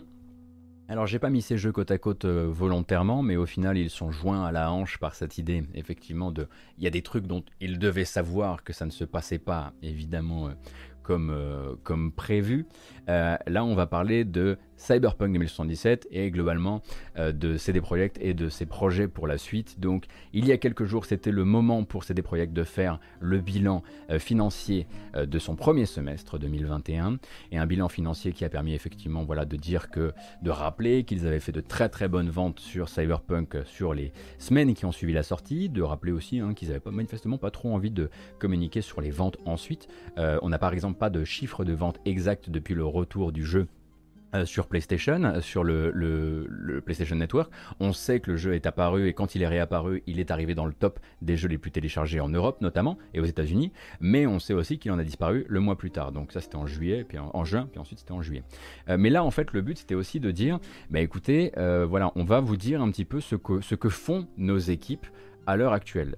Et le bilan, c'est qu'il y a déjà un quart des équipes de euh, Cyberpunk 2077 qui sont au travail euh, sur la première extension scénaristique du jeu, le premier gros DLC. Vous voyez un petit peu comme The Witcher 3, vous aviez Heart of Stone. Bah, voilà, quelque chose de cette ampleur-là qui soit capable, effectivement, euh, de, qui soit capable de proposer du nouveau contenu, un nouvel arc narratif, de nouvelles quêtes, et peut-être même des bribes de tout ce qui avait été évoqué durant la communication du jeu, mais qu'on n'a pas retrouvé dans le jeu. Typiquement, il devait y avoir normalement un arc scénaristique dans la Max Stack, il me semble, si j'ai bientôt suivi, qui est donc la force d'intervention de Night City. On l'avait pas trouvé dans le jeu final. Il y a des chances que l'une de ces extensions serve justement à nous amener euh, dans, cette, dans cet univers-là.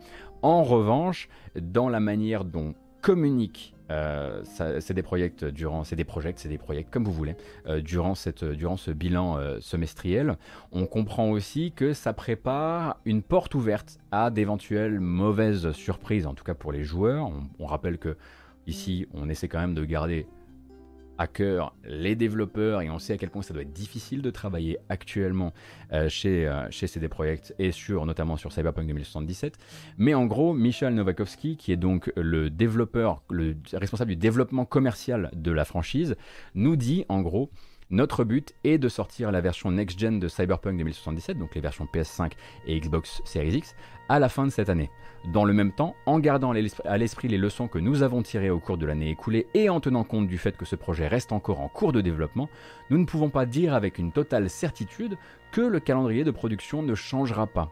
En gros, on laisse une porte ouverte à la possibilité que les versions PS5 et Series X de Cyberpunk 2077 ne sortent pas en 2021, alors qu'elles étaient attendues hein, à la base euh, avec la sortie du jeu. Le truc, c'est que derrière, on pourrait se dire, alors attendez, euh, on va au moins euh, avoir The Witcher 3. Et dans le même communiqué, dans, le même bilan, on comprend euh, que The Witcher 3, la Enhanced Edition pour console de nouvelle génération et pour PC, serait elle aussi sujette à un éventuel report à l'année prochaine. Rien n'a été officiellement reporté, mais les deux portes sont couvertes à dessein, euh, même si celle-ci n'est pas développée en interne hein, chez CD Projekt, mais elle est chez Cyber, Interactive qui s'occupe de faire le portage. Et ils auraient a priori eux aussi encaissé d'autres délais qui voudraient que peut-être que CD Projekt année blanche en fait et ne puisse sortir ni l'une ni l'autre de ces versions et du coup euh, bah, soit sujet très probablement à ce que à, beaucoup de à beaucoup de questions. Qu'est-ce qui s'est passé durant cette, cette année? Qu'est-ce que vous avez fait? Qu'est-ce qui s'est passé en interne? Parce que c'est vrai qu'on est à un moment euh, on est à un moment en fait de l'histoire là du studio où euh, les, les, les, les, extensions qui sont sorties jusqu'ici les patchs qui sont sortis jusqu'ici n'ont pas corrigé suffisamment de choses en apparence. Peut-être que derrière, dans le moteur, dans, la, dans la, mécanique globale des choses, il y a plein de choses invisibles qui ont été corrigées. Mais ils pourraient terminer l'année avec nous en train de se demander, mais du coup, qu'est-ce qui a avancé sur le projet Cyberpunk quoi? Et peut-être du coup tout mettre, mettre un maximum de cet investissement sur euh, le premier DLC scénaristique, parce que le DLC scénaristique, si vous voulez, pour CD Projekt actuellement, c'est la possibilité de sortir par le haut de faire sortir la licence par le haut avec du contenu scénaristique, avec des quêtes plus intéressantes, avec de nouvelles quêtes, bref, avec peut-être une histoire très chouette, très chouettement racontée. Parce que de toute façon, en allant, euh, comment dire, réparer ce qui peut être réparable dans l'open world et dans les systèmes de CD Projekt, de CD Projekt, de Cyberpunk 2077, on ne pourra arriver que jusqu'à un certain niveau. Et ce niveau-là ne sera quoi qu'il arrive parce que les gens attendaient ou se sont fait promettre, etc. etc. donc, on comprend pourquoi ils ont déjà mis un quart des équipes euh, sur le DLC.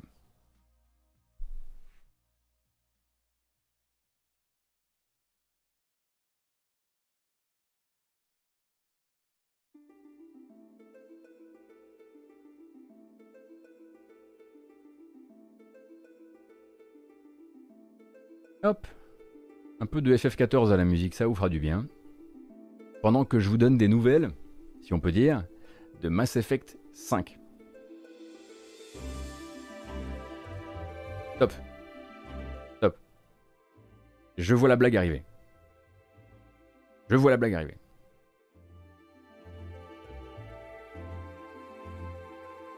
Oui, Mass Effect Andromeda sera, sera, très probablement considéré comme étant un Mass Effect canon, en tout cas qui remplacera le 4. En tout cas, en attendant, dans notre communication et ici dans la matinale, le nouveau Mass Effect, on l'appelle Mass Effect 5. C'est tout.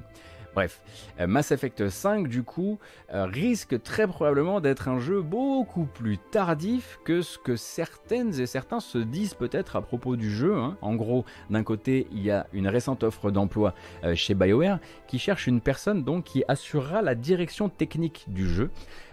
Et du côté du rumoristan, chez Jeff Grubb, on voilà, on serait en balance a priori en interne euh, sur l'utilisation du Frostbite, donc le moteur traditionnel imposé par Electronic Arts à travers tous ses studios, quasiment tous, euh, et qui a causé bien du tort à BioWare, notamment sur Anthem, et une utilisation à l'ancienne du Unreal Engine et Unreal Engine 4 et Unreal Engine 5.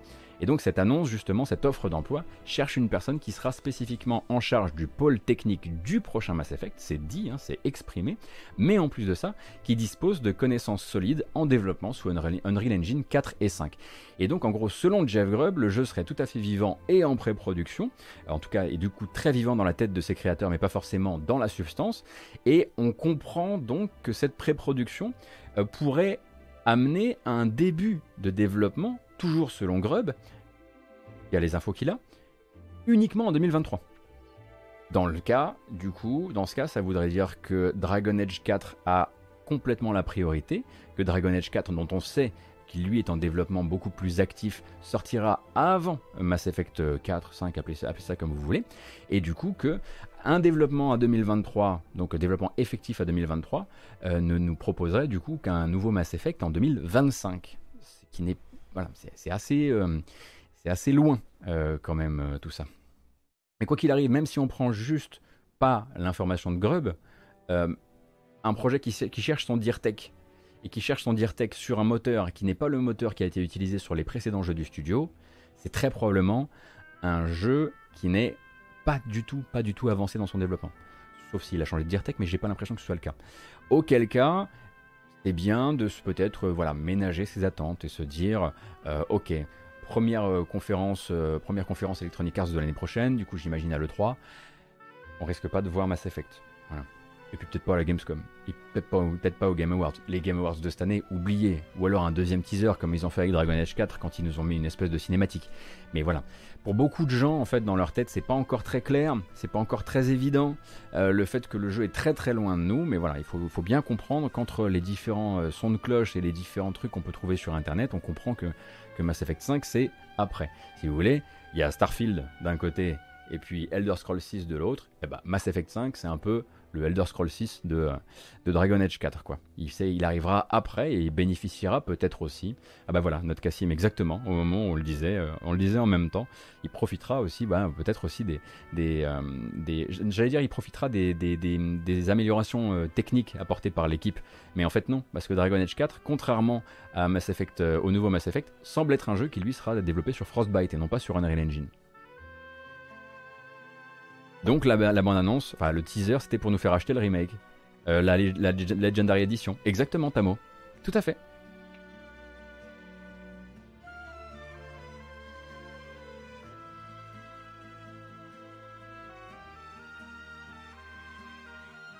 Et on a encore un petit peu de mercat. Alors attendez, parce qu'il s'est passé des choses là. Déjà, Fat Jesus on the bike, merci beaucoup pour ton prime. Petit lit tout à l'heure, j'ai complètement zappé. Il y a eu 5 gifts, merci beaucoup. Merci infiniment pour le soutien. Et on va continuer donc avec un peu de mercato. Euh, mercato donc avec, euh, bah forcément celui-ci vous n'avez pas, pu rater cette rumeur encore une fois. J'avais dit qu'il n'y avait pas, pas, trop de rumeurs et puis finalement il y en a quelques-unes quand même. Alors bienvenue au rumoristan. Cette fois-ci population toujours Jeff Grubb, euh, toujours Imran Khan, euh, toujours quelques autres comme ça. Mais là, on va parler de Takashi Mokizuki, ou Takashi Mochizuki plutôt. Donc, journaliste de Bloomberg, que vous connaissez peut-être comme étant l'un de ceux qui a couvert la Switch Pro pour Bloomberg. Du coup, c'est une personne que personne ne veut plus croire désormais. Ça ne veut pas dire que tout ce qu'il raconte, c'est de la pipe. Ça veut juste dire que maintenant, Internet et Reddit ne veulent plus le croire parce qu'il a menti, il nous avait dit la, Switch Pro, bref. Euh, et donc, euh, euh, Mochizuki sur Bloomberg nous annonce en tout cas son scoop. Son scoop, c'est que donc Toshihiro Nagoshi, le créateur, enfin le directeur créatif de la série Yakuza, serait en grande négociation et en négociation, négociation très avancée pour rejoindre le géant chinois NetEase. Donc quitter Sega, selon l'article évidemment, euh, et se voir confier une équipe montée pour l'occasion par NetEase, au Japon on l'imagine. Donc ce serait une nouvelle euh, assez particulière hein, pour les fans de la série. Euh, puisque en gros c'est un voilà Nagoshi donc est vétéran de chez Sega qui porte la franchise Yakuza et Judgment pas tout seul hein, il est avec le Ryuga Gotoku Studio Studio Studio, c'est italien. Mais du coup, ce serait effectivement assez euh, voilà, ça, poserait beaucoup de questions par rapport euh, au futur des deux franchises. Alors pour certains observateurs en revanche, euh, c'est vrai que ce serait la suite logique d'un truc qu'on avait vu passer en se disant bah tiens, il a peut-être envie d'être un petit peu moins sous pression. mais on avait effectivement appris il y a quelques mois que Nagoshi donc descendait dans l'organigramme de Sega, qu'il avait cédé son, siège dans les hautes sphères, qu'il avait lâché son poste de directeur de la création du groupe Sega. Euh, pour ne reprendre qu'un poste de directeur créatif sur les séries euh, Yakuza et Judgment.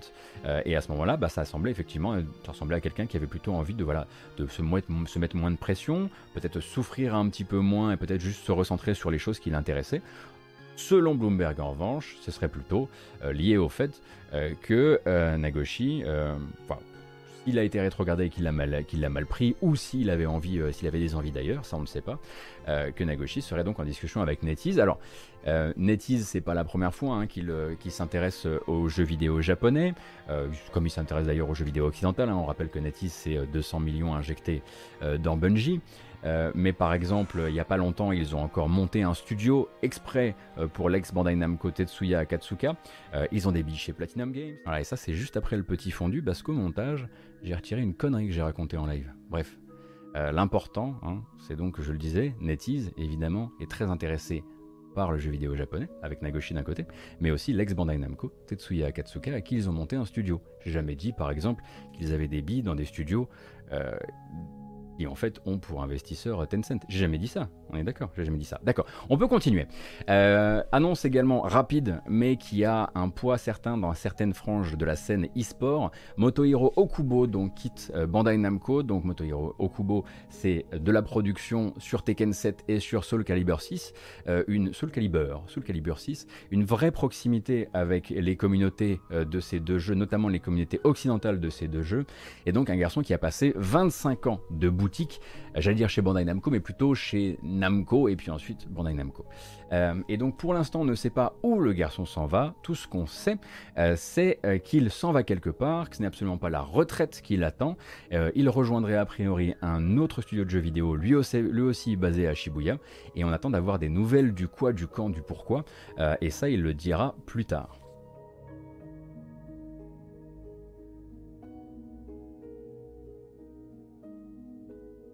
Et le dernier de cette euh, grande série des, mercatistes du, euh, du début septembre, c'est Brendan Green.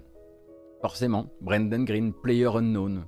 Le Player Unknown de Player Unknown's Battlegrounds, donc le créateur de PUBG, euh, celui qui a donc rejoint Krafton, hein, société coréenne qui euh, s'est complètement construite sur la légende qu'est PUBG, PUBG qui est le jeu séminal du Battle Royale tel que vous le connaissez, hein, pas en gros pas d'Apex Legends euh, sans PUBG, même si PUBG a toujours été un jeu un petit peu euh, cassé. et ce garçon-là, eh bien Brendan Green quitte en fait, quitte Krafton après quoi, il a passé 4 ans là-bas, 3 ans, un truc comme ça. Donc, euh, il quitte Krafton pour euh, retrouver l'indépendance via un studio qui est pas fou le garçon, s'appelle quand même euh, Player Unknown Production. Il faudrait parce qu'il peut pas partir avec le jeu, il peut peut pas partir avec la licence, mais il garde quand même son nom. Et ça lui permettra effectivement de continuer à se faire connaître pour la suite. Hein. On rappelle que PUBG ça reste chez Krafton. PUBG ça a permis à Krafton de rentrer en bourse. Krafton maintenant c'est une société qui est estimée à récente hein, l'estimation 16 milliards de dollars, exactement. Une paille, vraiment. Bethesda a racheté 7 milliards et demi. Krafton, 16 milliards. Cool. Euh, Donc PUBG, ça va, hein. on a l'impression, nous, que ça va pas. Mais en tout cas, pour la valorisation de la boîte, euh, ça va euh, plutôt bien. Donc lui s'en va sans son jeu, il laisse sa création derrière lui, mais il monte Player Unknown Production, un studio donc, et qu'il a, enfin, il il l'a monté sous l'aile de Krafton en vérité, donc tout ça a été arrangé à l'avance, et en fait Krafton euh, a laissé le jeu, le studio se monter à Amsterdam en 2019, ils ont commencé à travailler un petit peu et ensuite Krafton a laissé euh, son indépendance au studio et donc ils retournent à l'indépendance et là-bas ils vont travailler sur plusieurs projets.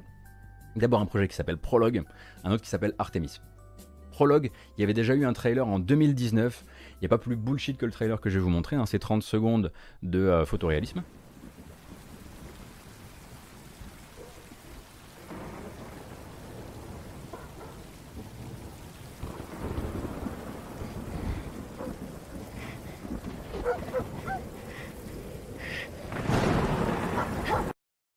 Voilà. Euh, donc Prologue, c'était vraiment juste pour ça, c'est un trailer pour les investisseurs. Hein. Et ça tombe bien, parce que justement, le projet de Brendan Green, de Player Unknown, avec son, son nouveau studio, ça va être de faire Prologue. Prologue va être une sorte de laboratoire, un laboratoire technique qui va lui permettre ensuite de faire son projet Artemis. Et justement, il a réussi à capter suffisamment de financement pour que même si Prologue est un four complet, parce qu'il va être distribué, eh bien il puisse continuer à travailler sur Artemis parce qu'il a déjà les financements pour les deux jeux. C'est ça, c'est à ça que sert hein, ce, genre de, ce genre de petit bullshit trailer, ça fonctionne bien, c'est un trailer qui date de 2018 ou 2019. Euh, du coup, qu'est-ce que c'est que Prologue, qu'est-ce que c'est que Artemis? Prologue sera un jeu solo euh, dans un univers a priori très ouvert et Artemis ce serait le projet de Brendan Green, ça voilà vraiment son magnum opus à ce moment-là. Euh, il a envie en fait d'aller se frotter à ce truc que tout le monde a tenté et sur lequel tout le monde s'est cassé les dents. Et lui aussi, il a envie d'aller s'y casser les dents, mais il a peut-être envie de le faire avec un certain panache. Le but du projet Artemis, hein, c'est de repousser les limites du monde ouvert pour créer une planète. Voilà. Donc c'est pas la première fois qu'on l'entend puis c'est peut-être pas la dernière non plus. Mais lui est persuadé qu'il faut qu'un certain nombre de gens aillent se péter les dents sur ce genre de projet pour qu'on finisse par y arriver. Et lui veut effectivement, par, euh, notamment par euh, l'adjonction de beaucoup de machine learning, essayer de fabriquer un monde ouvert, un monde un monde qui obéisse à des systèmes, qui obéissent à des systèmes qui puissent rendre le jeu intéressant, donc des systèmes qui soient des systèmes de topographie, qui soient des systèmes euh, de, euh, de relief, des systèmes de faune, de flore, etc. Et le but de la manœuvre, c'est pas de générer une planète qui soit une planète, euh, on va dire à la No Man's Sky au début, c'est-à-dire un truc, oui, génial, c'est généré aléatoirement, mais est-ce que c'est fun? Non. Lui, en fait, veut créer suffisamment de systèmes, notamment via le buzzword du machine learning pour que ça soit intéressant, pour qu'il y ait des choses à faire intéressantes régulièrement dans son jeu. Et c'est ce qu'il veut réaliser, et il a bien le droit d'essayer. Même si effectivement on se dit, bon, c'est cool que tu aies réussi à aller taper ce genre de, financement pour essayer ce truc sur, lequel beaucoup beaucoup de gens se sont fait du mal. On espère que tu vas réussir à pousser un peu la technologie pour tout le monde, c'est tout ce qu'on peut souhaiter de, mieux. Et puis bah, derrière, on espère que peut-être Prologue, le jeu solo, euh, ce sera euh, quelque chose de moins intéressant, ne serait-ce que pour les techniciens du jeu vidéo. Euh, mais en tout cas, si sa démarche vous intéresse, j'ai trouvé en fait, il, a y a une interview de lui sur VentureBeat euh, où, où, ils parlent justement de ce qu'ils ont envie de faire avec ça et de quel point en fait là pour l'instant c'est moins un studio de développement de jeux vidéo qu'un laboratoire technique. Euh, le, mec est hyper conscient du fait que quand, on, quand il dit je vais créer une planète, les gens se marrent. Mais effectivement, si on n'essaie jamais, on n'avance pas et on ne fait pas avancer l'industrie. Et il faut bien que des gens fassent avancer l'industrie, même s'ils font des jeux cassés. Et donc cette euh, interview est très intéressante, je vous la colle sur le chat. Merci beaucoup euh, pour le gift anonyme à Brice. Merci Mordren. Merci beaucoup pour les nombreux follow. Hein. depuis ce matin, ça n'arrête pas. Et c'est une com tout à fait honnête. Bah déjà, quand un truc dit, euh, alors pour info, on a tapé suffisamment de financement pour pouvoir faire un four avec le premier jeu, un four commercial avec le premier jeu. J'avoue que c'est quand même, euh, c'est quand même une bonne manière de présenter les choses.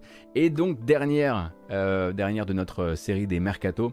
Alors je, ne vais pas écorcher son nom. Il s'agit de Ebal Jungerud. Ebal Jungerud qui, donc quitte la présidence de Paradox Interactive. On l'a appris la semaine dernière.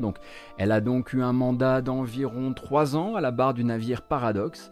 Raison invoquée de son départ assez transparente quand même, des divergences d'opinion concernant la stratégie à adopter pour les années à venir chez Paradox, et des divergences suffisamment fortes pour motiver à la fois ce grand virage dans sa carrière puisqu'elle s'en va, mais aussi la symbolique qui est derrière, puisque l'identité de son remplaçant, c'est Frederick Wester, à savoir la personne qui était présidente de Paradox avant elle. C'est-à-dire que c'est l'ancien président qui avait laissé place à Eba Jungerud pour qu'elle euh, euh, devienne présidente. Lui, il avait rejoint le conseil d'administration. Et lui, en fait, il lâche le conseil d'administration et il revient du coup à la présidence. Euh, donc lui, en fait, hérite quand même des rênes d'une société qui a connu certes quelques reversiers de situation récents, dont on ne sait pas vraiment s'ils ont un rôle à jouer dans le départ euh, de la directrice, mais il y a eu Imperator Rome qui a été un lancement compliqué, il y a eu la baisse de qualité de certains DLC qui a créé de gros soucis dans la communauté, mais il y a aussi le lancement de Crusader Kings 3, qui est juste le meilleur lancement de l'histoire de Paradox Interactive, une année financière record en 2020, qui est aussi euh, le deuxième coup d'éclat du bilan de Ebal Jungerud, et globalement, euh, bah, elle laisse quand même une entreprise en très très très très bonne euh, santé. Alors on est forcément curieux, on aimerait savoir quelles sont ces divergences d'opinion sur la politique éditoriale euh, de, Paradox. Comprenez bien que si c'est Frédéric Wester qui revient, ils vont pas arrêter les DLC, hein, parce que voilà, il était là à l'époque où ils ont commencé à en faire un max des DLC. En revanche, j'aimerais vous conseiller une, conférence qu'a donné, donné, justement Ebal Jungerud en 2019 et elle y aborde notamment son passé dans le business, dans le business, bien sûr, dans le business des sites de paris en ligne.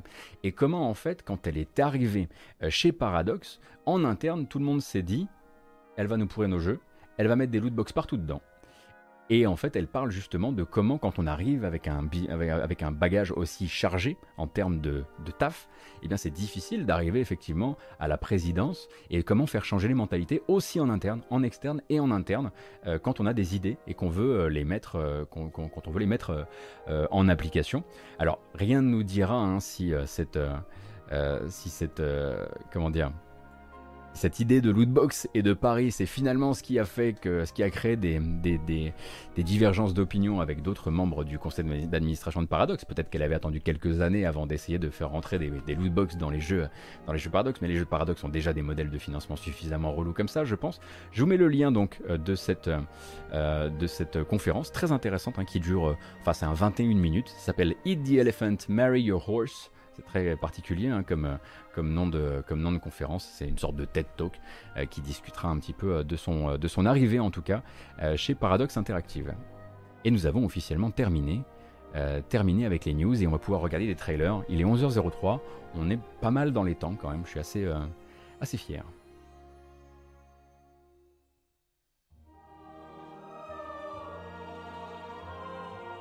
Alors, déjà, moi, je vais changer la déco de ce que j'ai envie. C'est bien. Mais dites donc, ce serait pas l'OST du meilleur Final Fantasy?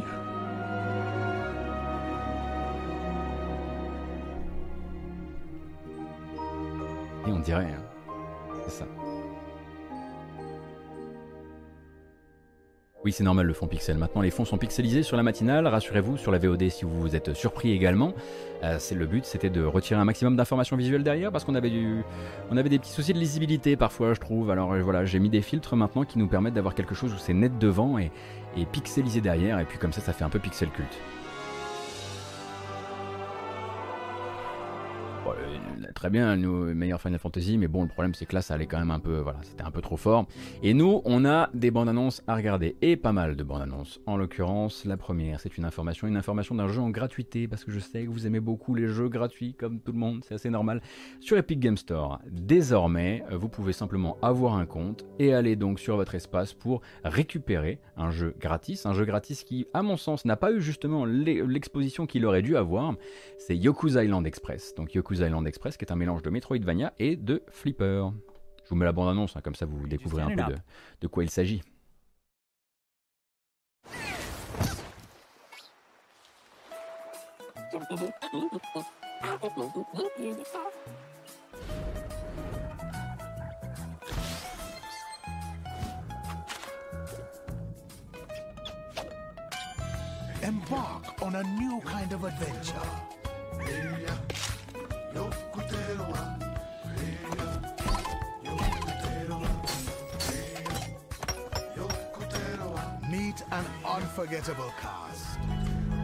Donc ben, dans celui-ci, vous êtes un petit bousier euh, qui balade sa petite boulette et puis euh, et puis il y a des phases de flipper et puis il y a des phases de physique et puis il y a des phases de plateforme et c'est un Metroidvania qui au début vous semblera un peu bizarre et ensuite qui se révèle vraiment dans son gameplay, qui est très rigolo aussi, très mignon, avec une très chouette BO, ça vous rappellera un peu, un peu Rayman évidemment. Et donc disponible en gratuité sur Epic Game Store jusqu'à jeudi 17h. Jeudi 17h, ce sera le moment du prochain jeu gratuit hein, de l'Epic Game Store.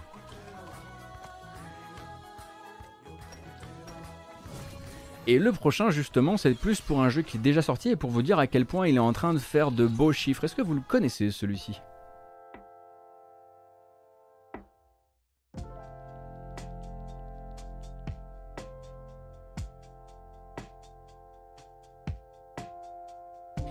Cookie Clicker vient de ressortir hein, sur Steam avec une version à 4 euros dans laquelle vous avez de la nouvelle musique, de nouvelles musiques notamment par C418, C418 qui est donc le compositeur de Minecraft. Cookie Clicker c'est un idle game où on clique, on clique, on clique et on reclique. Et figurez-vous que les développeurs avec cette nouvelle direction artistique et cette nouvelle bande annonce, euh, bande, euh, euh, cette nouvelle bande pardon, ont eu a priori bien raison hein, puisque là actuellement le jeu bah, se tape des petits records sur Steam dans le week-end qui vient s'écouler. On était à des pointes de 40, à plus, à plus de 45 000 joueurs simultanés sur Cookie Clicker en version Steam, ce qui en fait plus que Rainbow Six Siege, ce qui en fait plus que Civilization 6, ce qui en fait plus que Phasmophobia ou que Warframe. C'est dire si, quoi? Et combien de temps après? 7 ans après? 9 ans après? Je sais plus. Eh bien, le concept de Cookie Clicker est resté euh, bien vivant, cookie clicker, quel est le principe? On clique pour fabriquer des cookies, pour vendre des cookies, pour pouvoir fabriquer plus de cookies. C'est un jeu où on fait grimper des jauges, c'est un pur jeu de compulsion. Et attention, c'est horriblement redoutable, je dirais. Un peu répétitif, oui, mais c'est un peu effectivement euh, la base du truc. Et donc, bah oui, là ça tape des, des belles belles pointes sur Steam. Et à 4 balles. Euh, le, petit, euh, le petit remaster euh, visuel et, sonore, enfin pas petit parce qu'il y a quand même tout un remaster et tout, on peut imaginer que le développeur a dû tranquillement se refaire sur ce qui était à la base un jeu gratuit.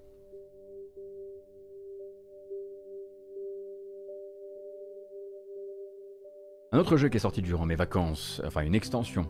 À chaque fois on se dit, oh là là, on va devoir attendre quoi Un mois, deux mois, et en fait c'est toujours genre le surlendemain.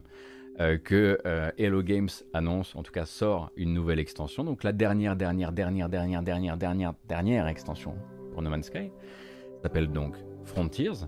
Elle vous permet de créer donc des colonies sur des planètes et donc des espèces de petites installations et donc de faire du housing mais à plusieurs. Et il y a une bande annonce et puis, forcément on se fait toujours plaisir à regarder les bandes annonces de No Man's Sky.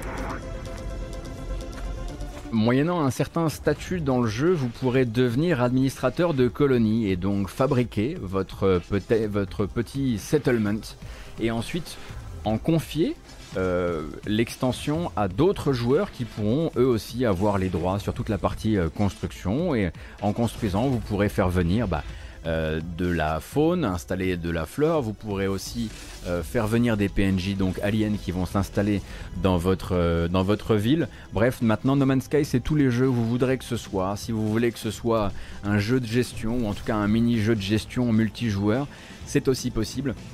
Il y a effectivement la troisième saison des expéditions qui a été lancée. Ça n'arrête pas de ne pas s'arrêter. Et on rappelle que après ça, normalement, c'est censé être la der des der des der des der pour Sean Murray et Hello Games. Maintenant qu'il y a littéralement des pagodes et des scarabées sur lesquels on peut monter. Euh, mais voilà, hein, vous savez, pendant, faut savoir que pendant que nous on regarde ça un, un, petit peu loin et que moi maintenant ça ne me fait plus forcément, que toutes les extensions ne me font plus relancer No Man's Sky, la ferveur de la communauté est absolue. Et vraiment, chaque annonce de nouvelle extension est attendue, mais attendue, attendue, attendue. Reddit est en feu, le Reddit du jeu est en feu. C'est vraiment pas, c'est pas pour une petite communauté de quelques irréductibles. Vraiment, il y a beaucoup, beaucoup, beaucoup de monde qui relance le jeu, qui achète le jeu euh, à chaque fois que sort une extension. Donc ils auraient un peu, un peu tort de se priver, quoi. J'avoue que j'ai jamais relancé en VR. J'aurais peut-être dû.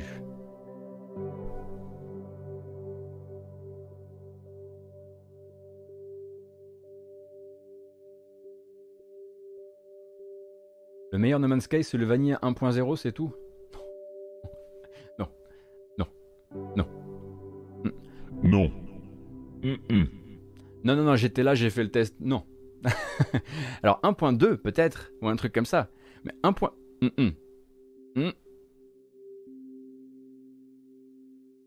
Déjà, euh, déjà sans le patch Day One. Euh, bref, n'en parlons plus. Je vais encore m'énerver. On va faire une petite micro-critique si, euh, si ça vous branche. Demain sort sur PS5 et sur PC également Fist Forged in Shadow Torch, euh, qui est donc un Metroidvania développé par un studio euh, chinois qui s'appelle Tai Games. Et donc c'est un jeu Unreal Engine qui mise énormément euh, sur son aspect, enfin très beau. Hein, hein, c'est vrai que c'est très, c'est la 2,5D extrêmement, extrêmement propulsé dans le, dans le futur, avec des animaux anthropomorphes. Euh, l'assassinat bientôt en ligne sur Gamecult. Von Yaourt, je vois que toi et moi, on a des expériences assez communes du jeu, puisque j'ai pu y jouer en avance moi aussi. Je vous montre la bonne annonce et on fait un petit point juste après. Le jeu sort demain et du coup j'ai l'occasion, et Von Yaourt aussi sur Gamecult manifestement, de vous mettre en garde en avance.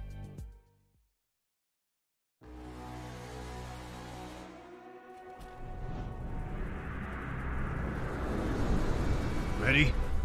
Once you go up, there is no turning back.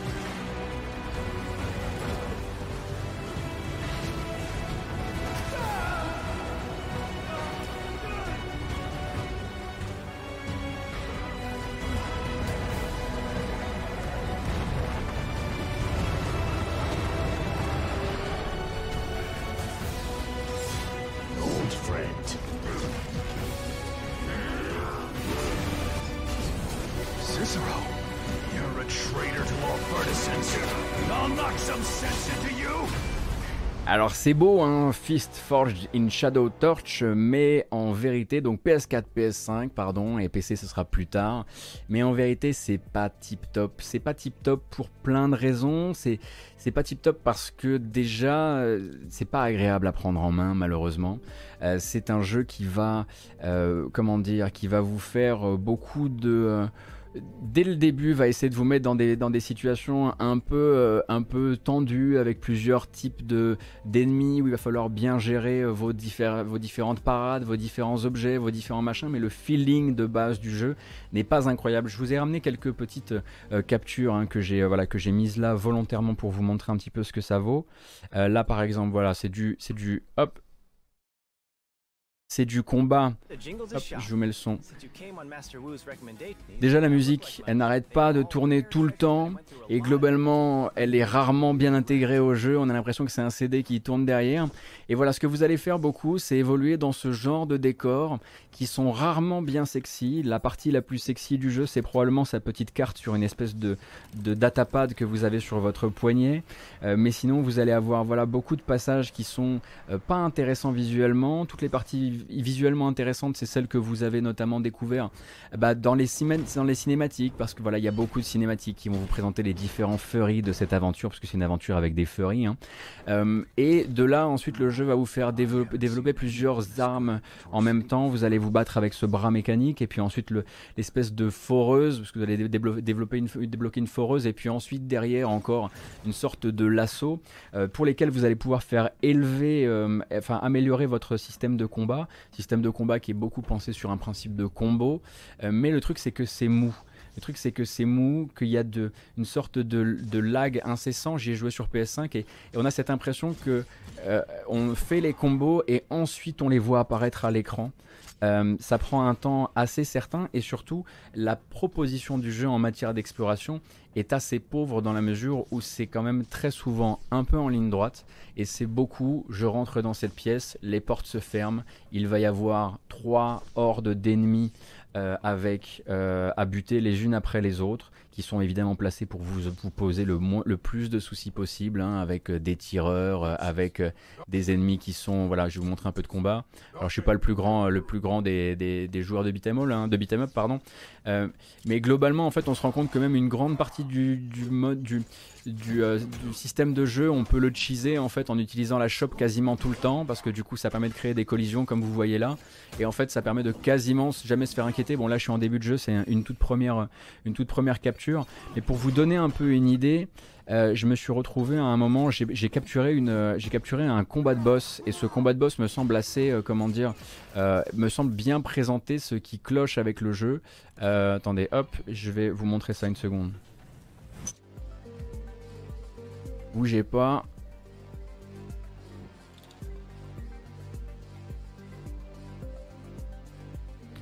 Voilà, on y retourne.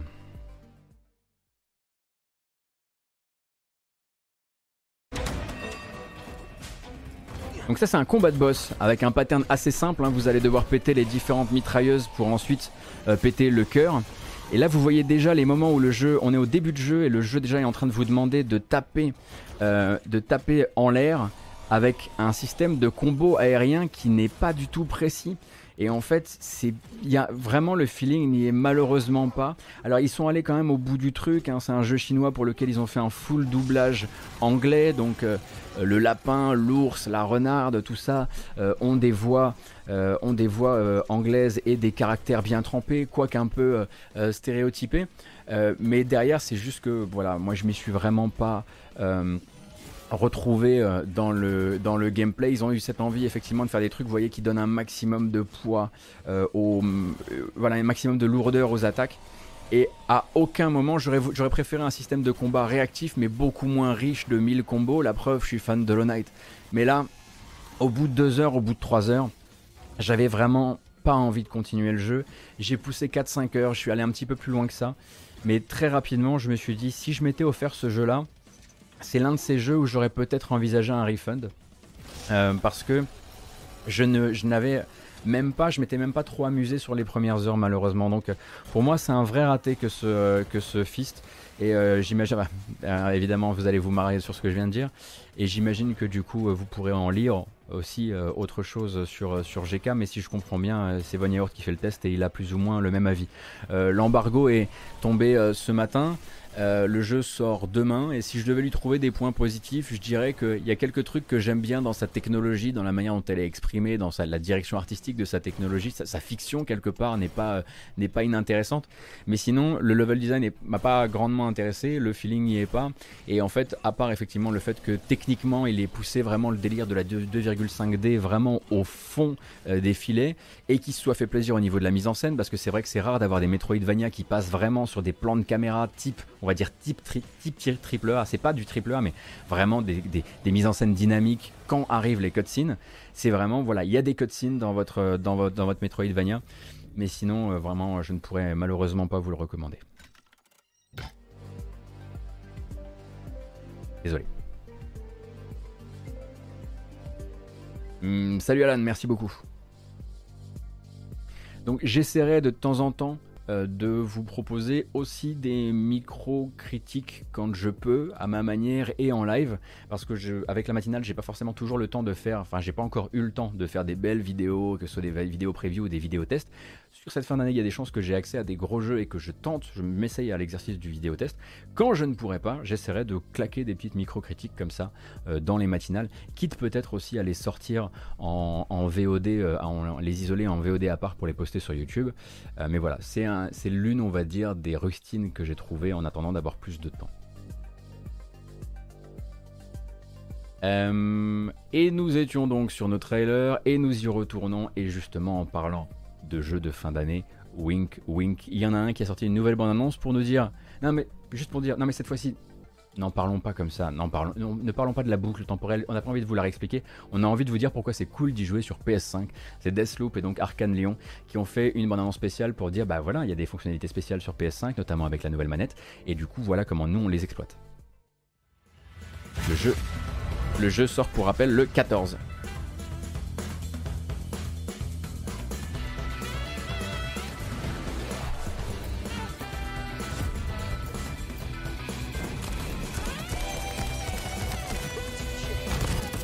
Donc les gâchettes adaptatives seront utilisées. Les vibrations également, en tout cas les retours haptiques seront utilisés pour vous donner des informations, euh, bah, déjà des informations par rapport euh, à votre claudication par exemple, quand vous marchez, quand vous courez, euh, peut-être aussi des informations liées à vos pouvoirs.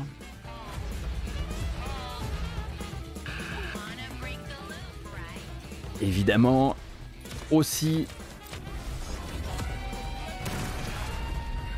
les communications audio à travers, enfin radio à travers, à travers la manette. Et donc le jeu sort le 14. Et si tout se passe bien, je devrais pouvoir vous en parler dès qu'on pourra vous en parler. Je croise les doigts.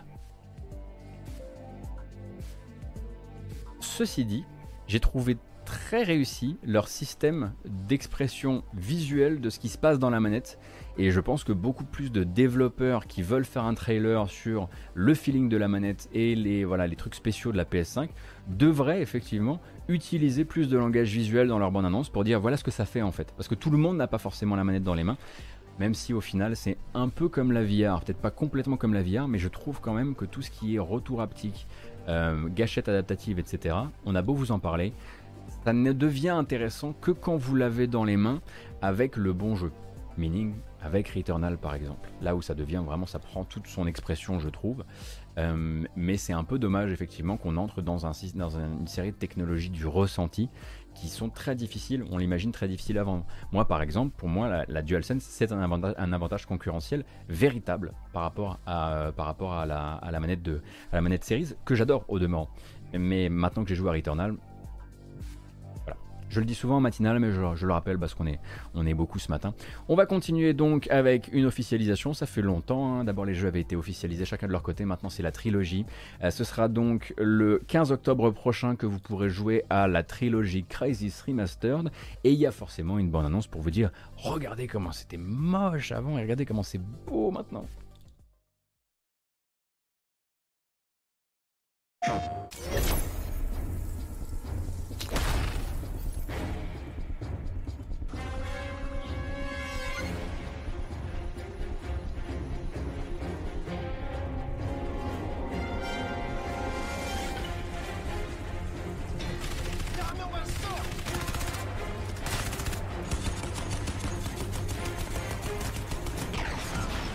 Évidemment, c'est la version PS5 qu'on vous montre, hein. Il n'y a pas de secret.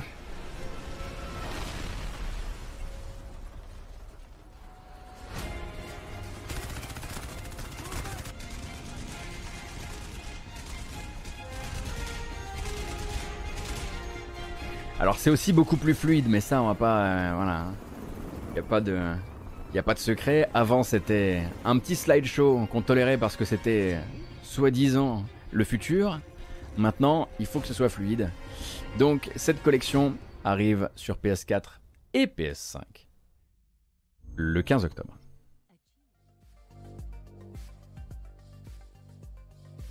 Oui, il y a plus de profondeur, il y a plein d'autres choses évidemment. Euh, mais le but pour eux, c'était surtout hein, de, voilà, de mettre en avant surtout ce côté, euh, ce côté. Maintenant, il n'y a plus de compromis à faire. Je pense que c'est surtout ça ils feront bien le blé qu'ils arrivent à faire avec ça. Pendant que nous, on s'intéressera peut-être à The Legend of Tianding, qui lui, du coup, arrivera le 27 octobre, quelques 12 jours plus tard.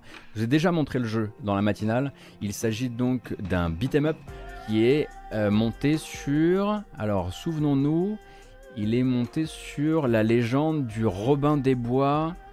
Euh, hongkongais Je vérifie ça. Je vous laisse regarder.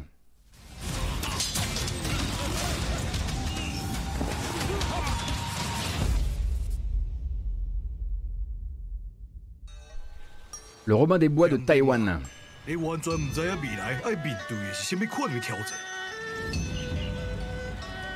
你伤骄傲，嘛伤冲动，你即马功夫，敢若有够应有遐的配套啊，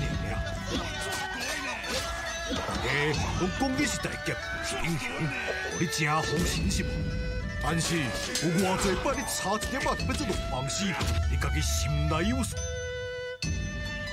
不过 你即马转来也无算伤我，我会教你上高深的心法。首先，来有一步六天。第一步六天。 C'est la bagarre, mais c'est aussi la bagarre en 2,5D, ce qui nous donne un curieux feeling double dragon néon dans les coins, hein, même si on a envie d'y voir une sorte de Mark of the Ninja, ça rappelle plus souvent double dragon néon, donc The Legend of Tianding euh, sortira sur Switch et PC le 27 octobre prochain. Il faudra voir un petit peu ce que ça vaut parce que moi j'ai pas essayé euh, le jeu euh, quand il était disponible en démo. Je sais pas si la démo est encore disponible d'ailleurs. Et donc The Legend of Tianding, c'est donc ce personnage effectivement considéré comme une sorte de Robin des Bois euh, de Taïwan euh, qui se bat bah, justement contre euh, l'envahisseur et l'impérialisme japonais. Euh, donc c'est une figure hautement symbolique et politique les Taïwanais. Et je pense que, par exemple, quelqu'un comme effectivement euh, comme Greg ou comme Kamui euh, chez les Gaijin, chez les Gaijin de Gaijin Dash pourrait vous en parler au moment où sortira le jeu parce que je pense que ça doit les intéresser quand même un, un minimum. La démo est toujours disponible Ah, c'est parfait ça.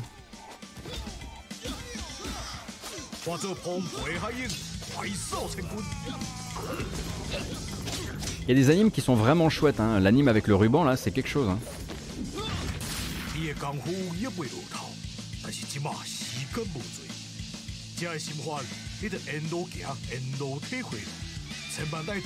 Allez, on continue direct avec un jeu Platinum Games. Mais quel jeu Platinum Games? C'était l'une des annonces hein, du... Euh, Platinum Live de la Gamescom qui a eu lieu le vendredi, euh, dans l'un des derniers jours de présentation de la Gamescom. Et donc Sol Cresta, Sol Cresta qui est un peu le projet de le projet passion, le projet de cœur de Platinum Games et de Hideki Kamiya quand même. Et bien Sol Cresta, suite de Moon Cresta et de Terra Cresta, sortira le 9 décembre prochain. Il a une très très longue bande annonce hein, parce que celle-ci dure. Vous avez 7 minutes de gameplay qui sont présentées à ce moment-là. Vous allez découvrir les fameux euh, différents modes de tir, la spécificité du jeu qui est que vous allez avoir plusieurs vaisseaux et qu'en les dockant dans un certain ordre, vous allez avoir de nouveaux, de nouvelles armes particulières. Sol Cresta donc avec évidemment de la grosse BO qui tâche et qui risque de nous faire bien plaisir. Mais attention, Sol Cresta aussi à 40 balles. 40 balles sans le DLC, hein, parce que évidemment qu'ils vont tenter le DLC. Il y a un DLC qui s'appelle, je crois, le dramatique euh, DLC ou un truc comme ça. Mais 40 euros, c'est pour la version de base.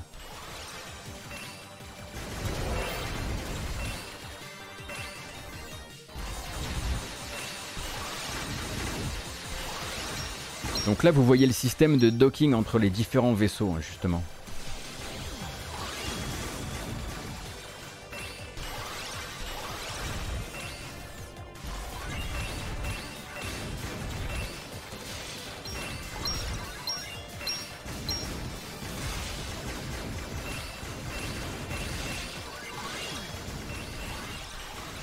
Donc voilà pour Sol Cresta, et oui, effectivement, c'est pas la première fois. hein. Je pense que si vous n'avez pas l'habitude de suivre cette actualité, vous devez comment et que vous suivez la matinale depuis un certain nombre de mois, vous devez commencer à voir l'identité remarquable.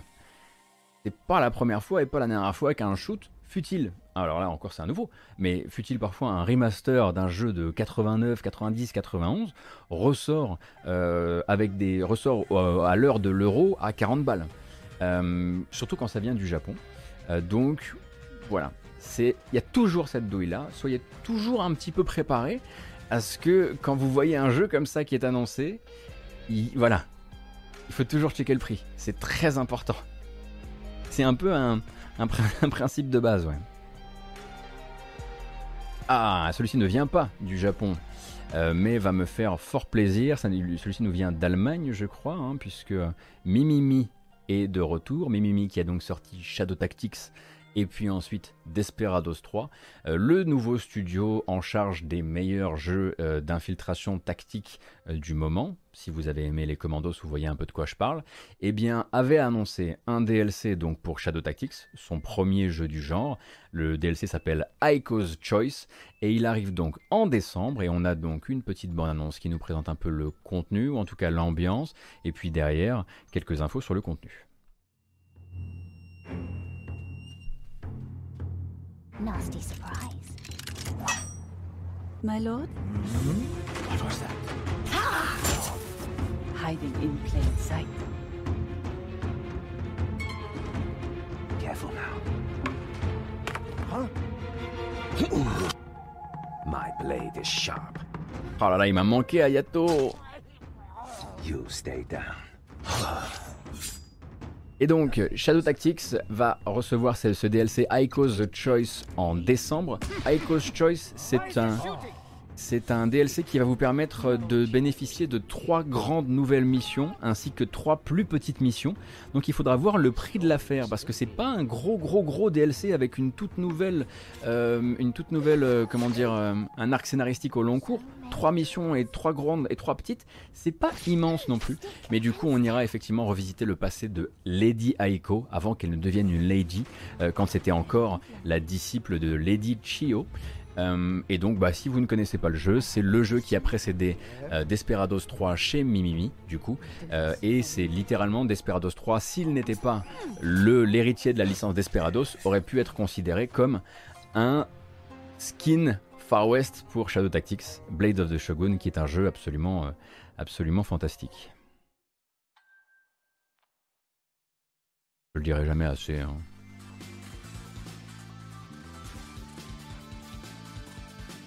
Avec des personnages hyper cool, de la musique euh, de la musique de très euh, et il est exigeant. Alors là pour le coup, il est exigeant Malo. C'est vrai. Salut Malo. Un petit peu de Zuntata qu'on s'écoute ce matin. En même temps que je vous parle d'une autre extension qui arrivera elle en 2022. Là à partir de maintenant, les jeux que je vais vous montrer sont prévus pour 2022. Il y en a même un qui a pas de date, c'est dire. Euh, donc 2022, un DLC. J'avais dit qu'on allait reprononcer le mot hibiscus ce matin, ça tombe bien puisque Coffee Talk épisode 2 Hibiscus and Butterfly sera donc un standalone, donc une extension mais standalone, donc totalement autonome pour Coffee Talk.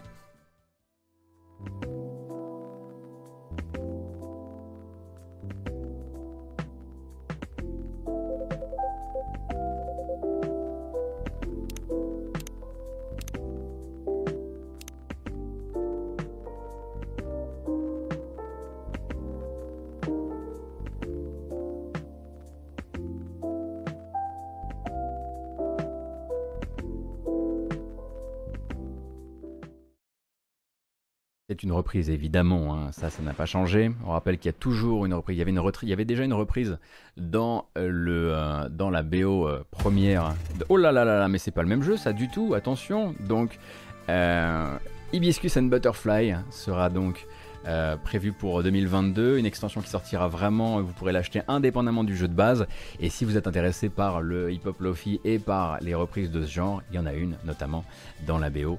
Euh, dans la BO du jeu de base, on est parti, je le disais, vous l'avez vu, hein, vous avez vu une petite image qui devrait vous mettre un petit peu, dans l'ambiance, un petit peu là, le deux salles, deux ambiances entre Coffee Talk et ça. Euh, Celui-ci, on l'avait déjà regardé en matinale, mais c'était à l'époque où c'était des petits reveals dans les coins, des gifs animés, des choses comme ça. Maintenant, il est présenté, il arrive en 2022 avec une vraie euh, bande, euh, bande annonce, pas originale, annonce, qui s'appelle donc le jeu s'appelle Turbo Overkill. Souvenez-vous, c'est le jeu où vous avez notamment, il me semble que c'est celui-ci, celui où vous avez une jambe tronçonneuse.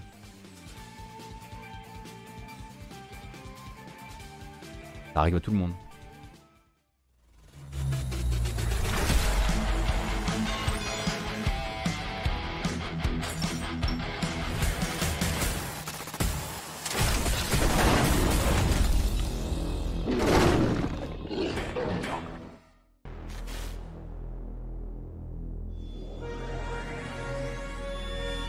Évidemment, c'est Apogee hein, qui va éditer ça. C'était à prévoir.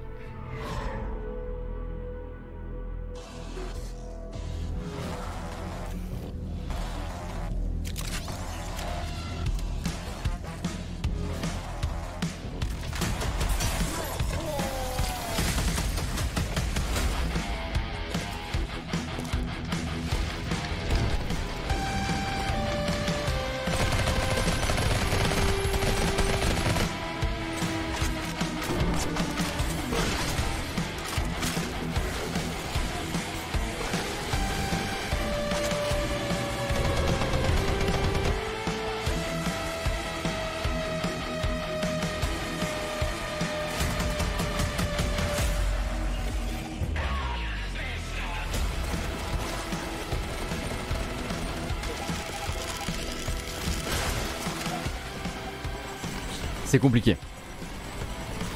La DA c'est compliqué. Je suis avec vous. Mais...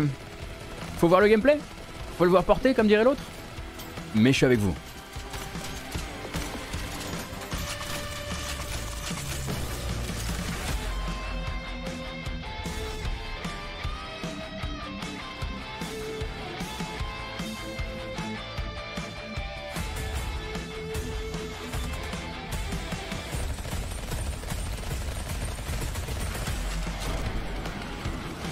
Je sens bien que vous êtes un peu tendu. Je vous propose de changer complètement d'ambiance et d'aller voir un mignon petit jeu présenté durant le Beat Summit.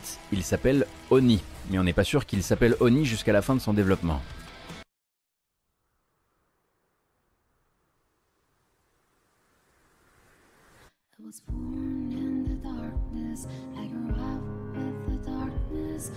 Donc présenté au Beat Summit, il s'agit d'un jeu japonais par Kenei Design, le studio de Kenei Hayama, qui a été illustrateur sur Terra Battle et sur Fantasian.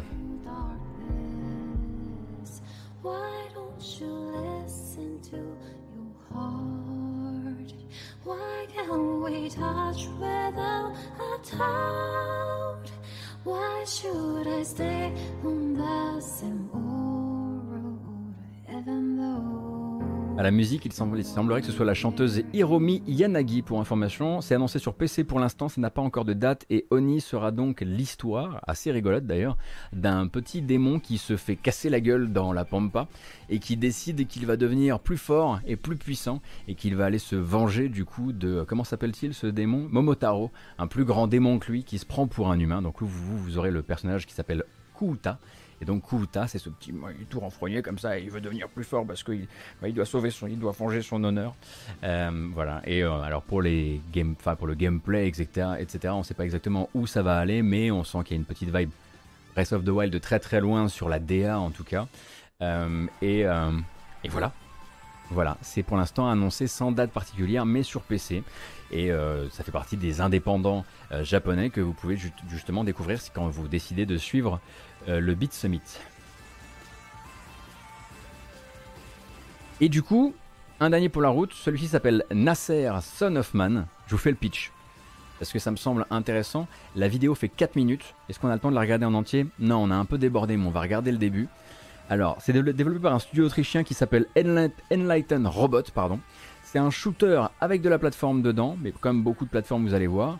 On est en 1875 et l'armée des robots de la reine Elisabeth II a quitté la Grande-Bretagne et mis le monde à genoux.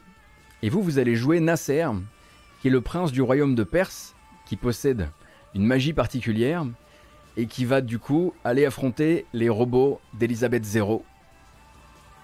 Et c'est pas du tout le prince de Perse. C'est pas parce qu'il est prince de Perse que c'est le prince de Perse. Vous allez voir que c'est pas le même type de personnage.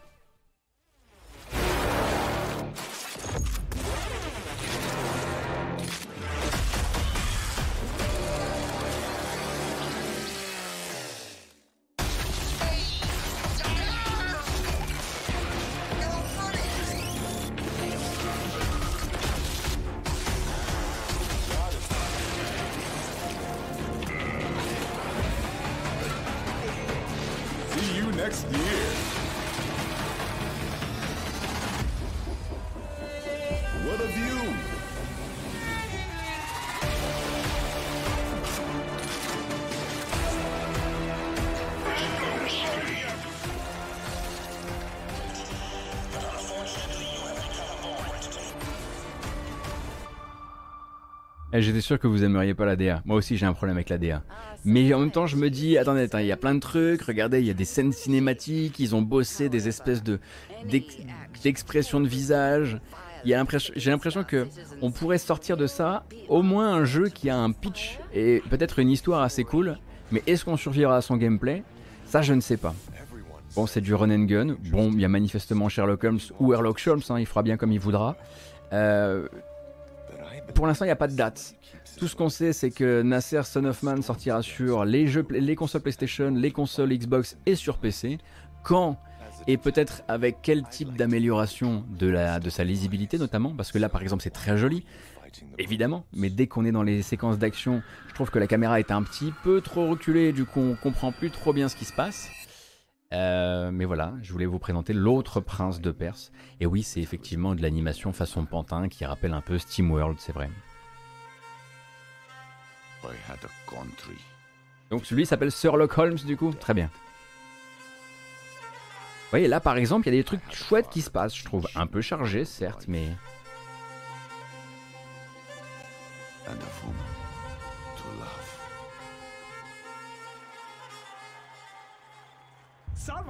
The robotic army has attacked us.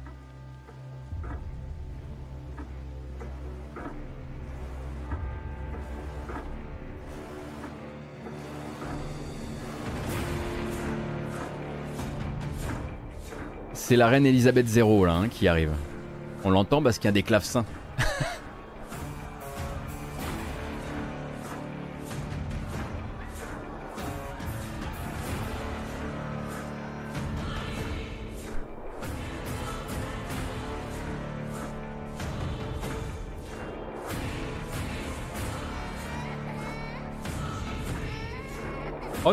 Oh non Non J'avais pas vu cette partie du trailer, c'est horrible. Mais, mais quoi? Bon, stop, c'en est assez trop de violence dans cette, euh, dans cette matinale. Oh là là, terminé tout ça. Vous poserez peut-être la question de savoir est-ce que je compte à un moment ou à un autre traiter dans l'actualité de cette matinale euh, le cas Tripwire Interactive. J'attends de voir, j'attends de voir comment ça avance parce que je pense qu'il y a encore beaucoup de choses qui vont avancer et je pense que c'est typiquement le genre de sujet qui méritera peut-être un résumé plus tard plutôt que des choses euh, à chaud, même s'il y a déjà tant à dire. Euh, bref, euh, moi c'est terminé pour aujourd'hui. Je vous propose de bambocher tranquillou et de se dire au revoir et de se dire à demain parce que demain il y aura une nouvelle matinale avec de la nouvelle actualité jeux vidéo et que globalement ça va être comme ça pendant tous les matins de la semaine parce que même vendredi, si je dis pas de bêtises, ce sera pas une grasse matinale mais une matinale. Donc c'est rendez-vous à 9h tous les matins. Euh, c'est terminé et on va bambocher. Oula.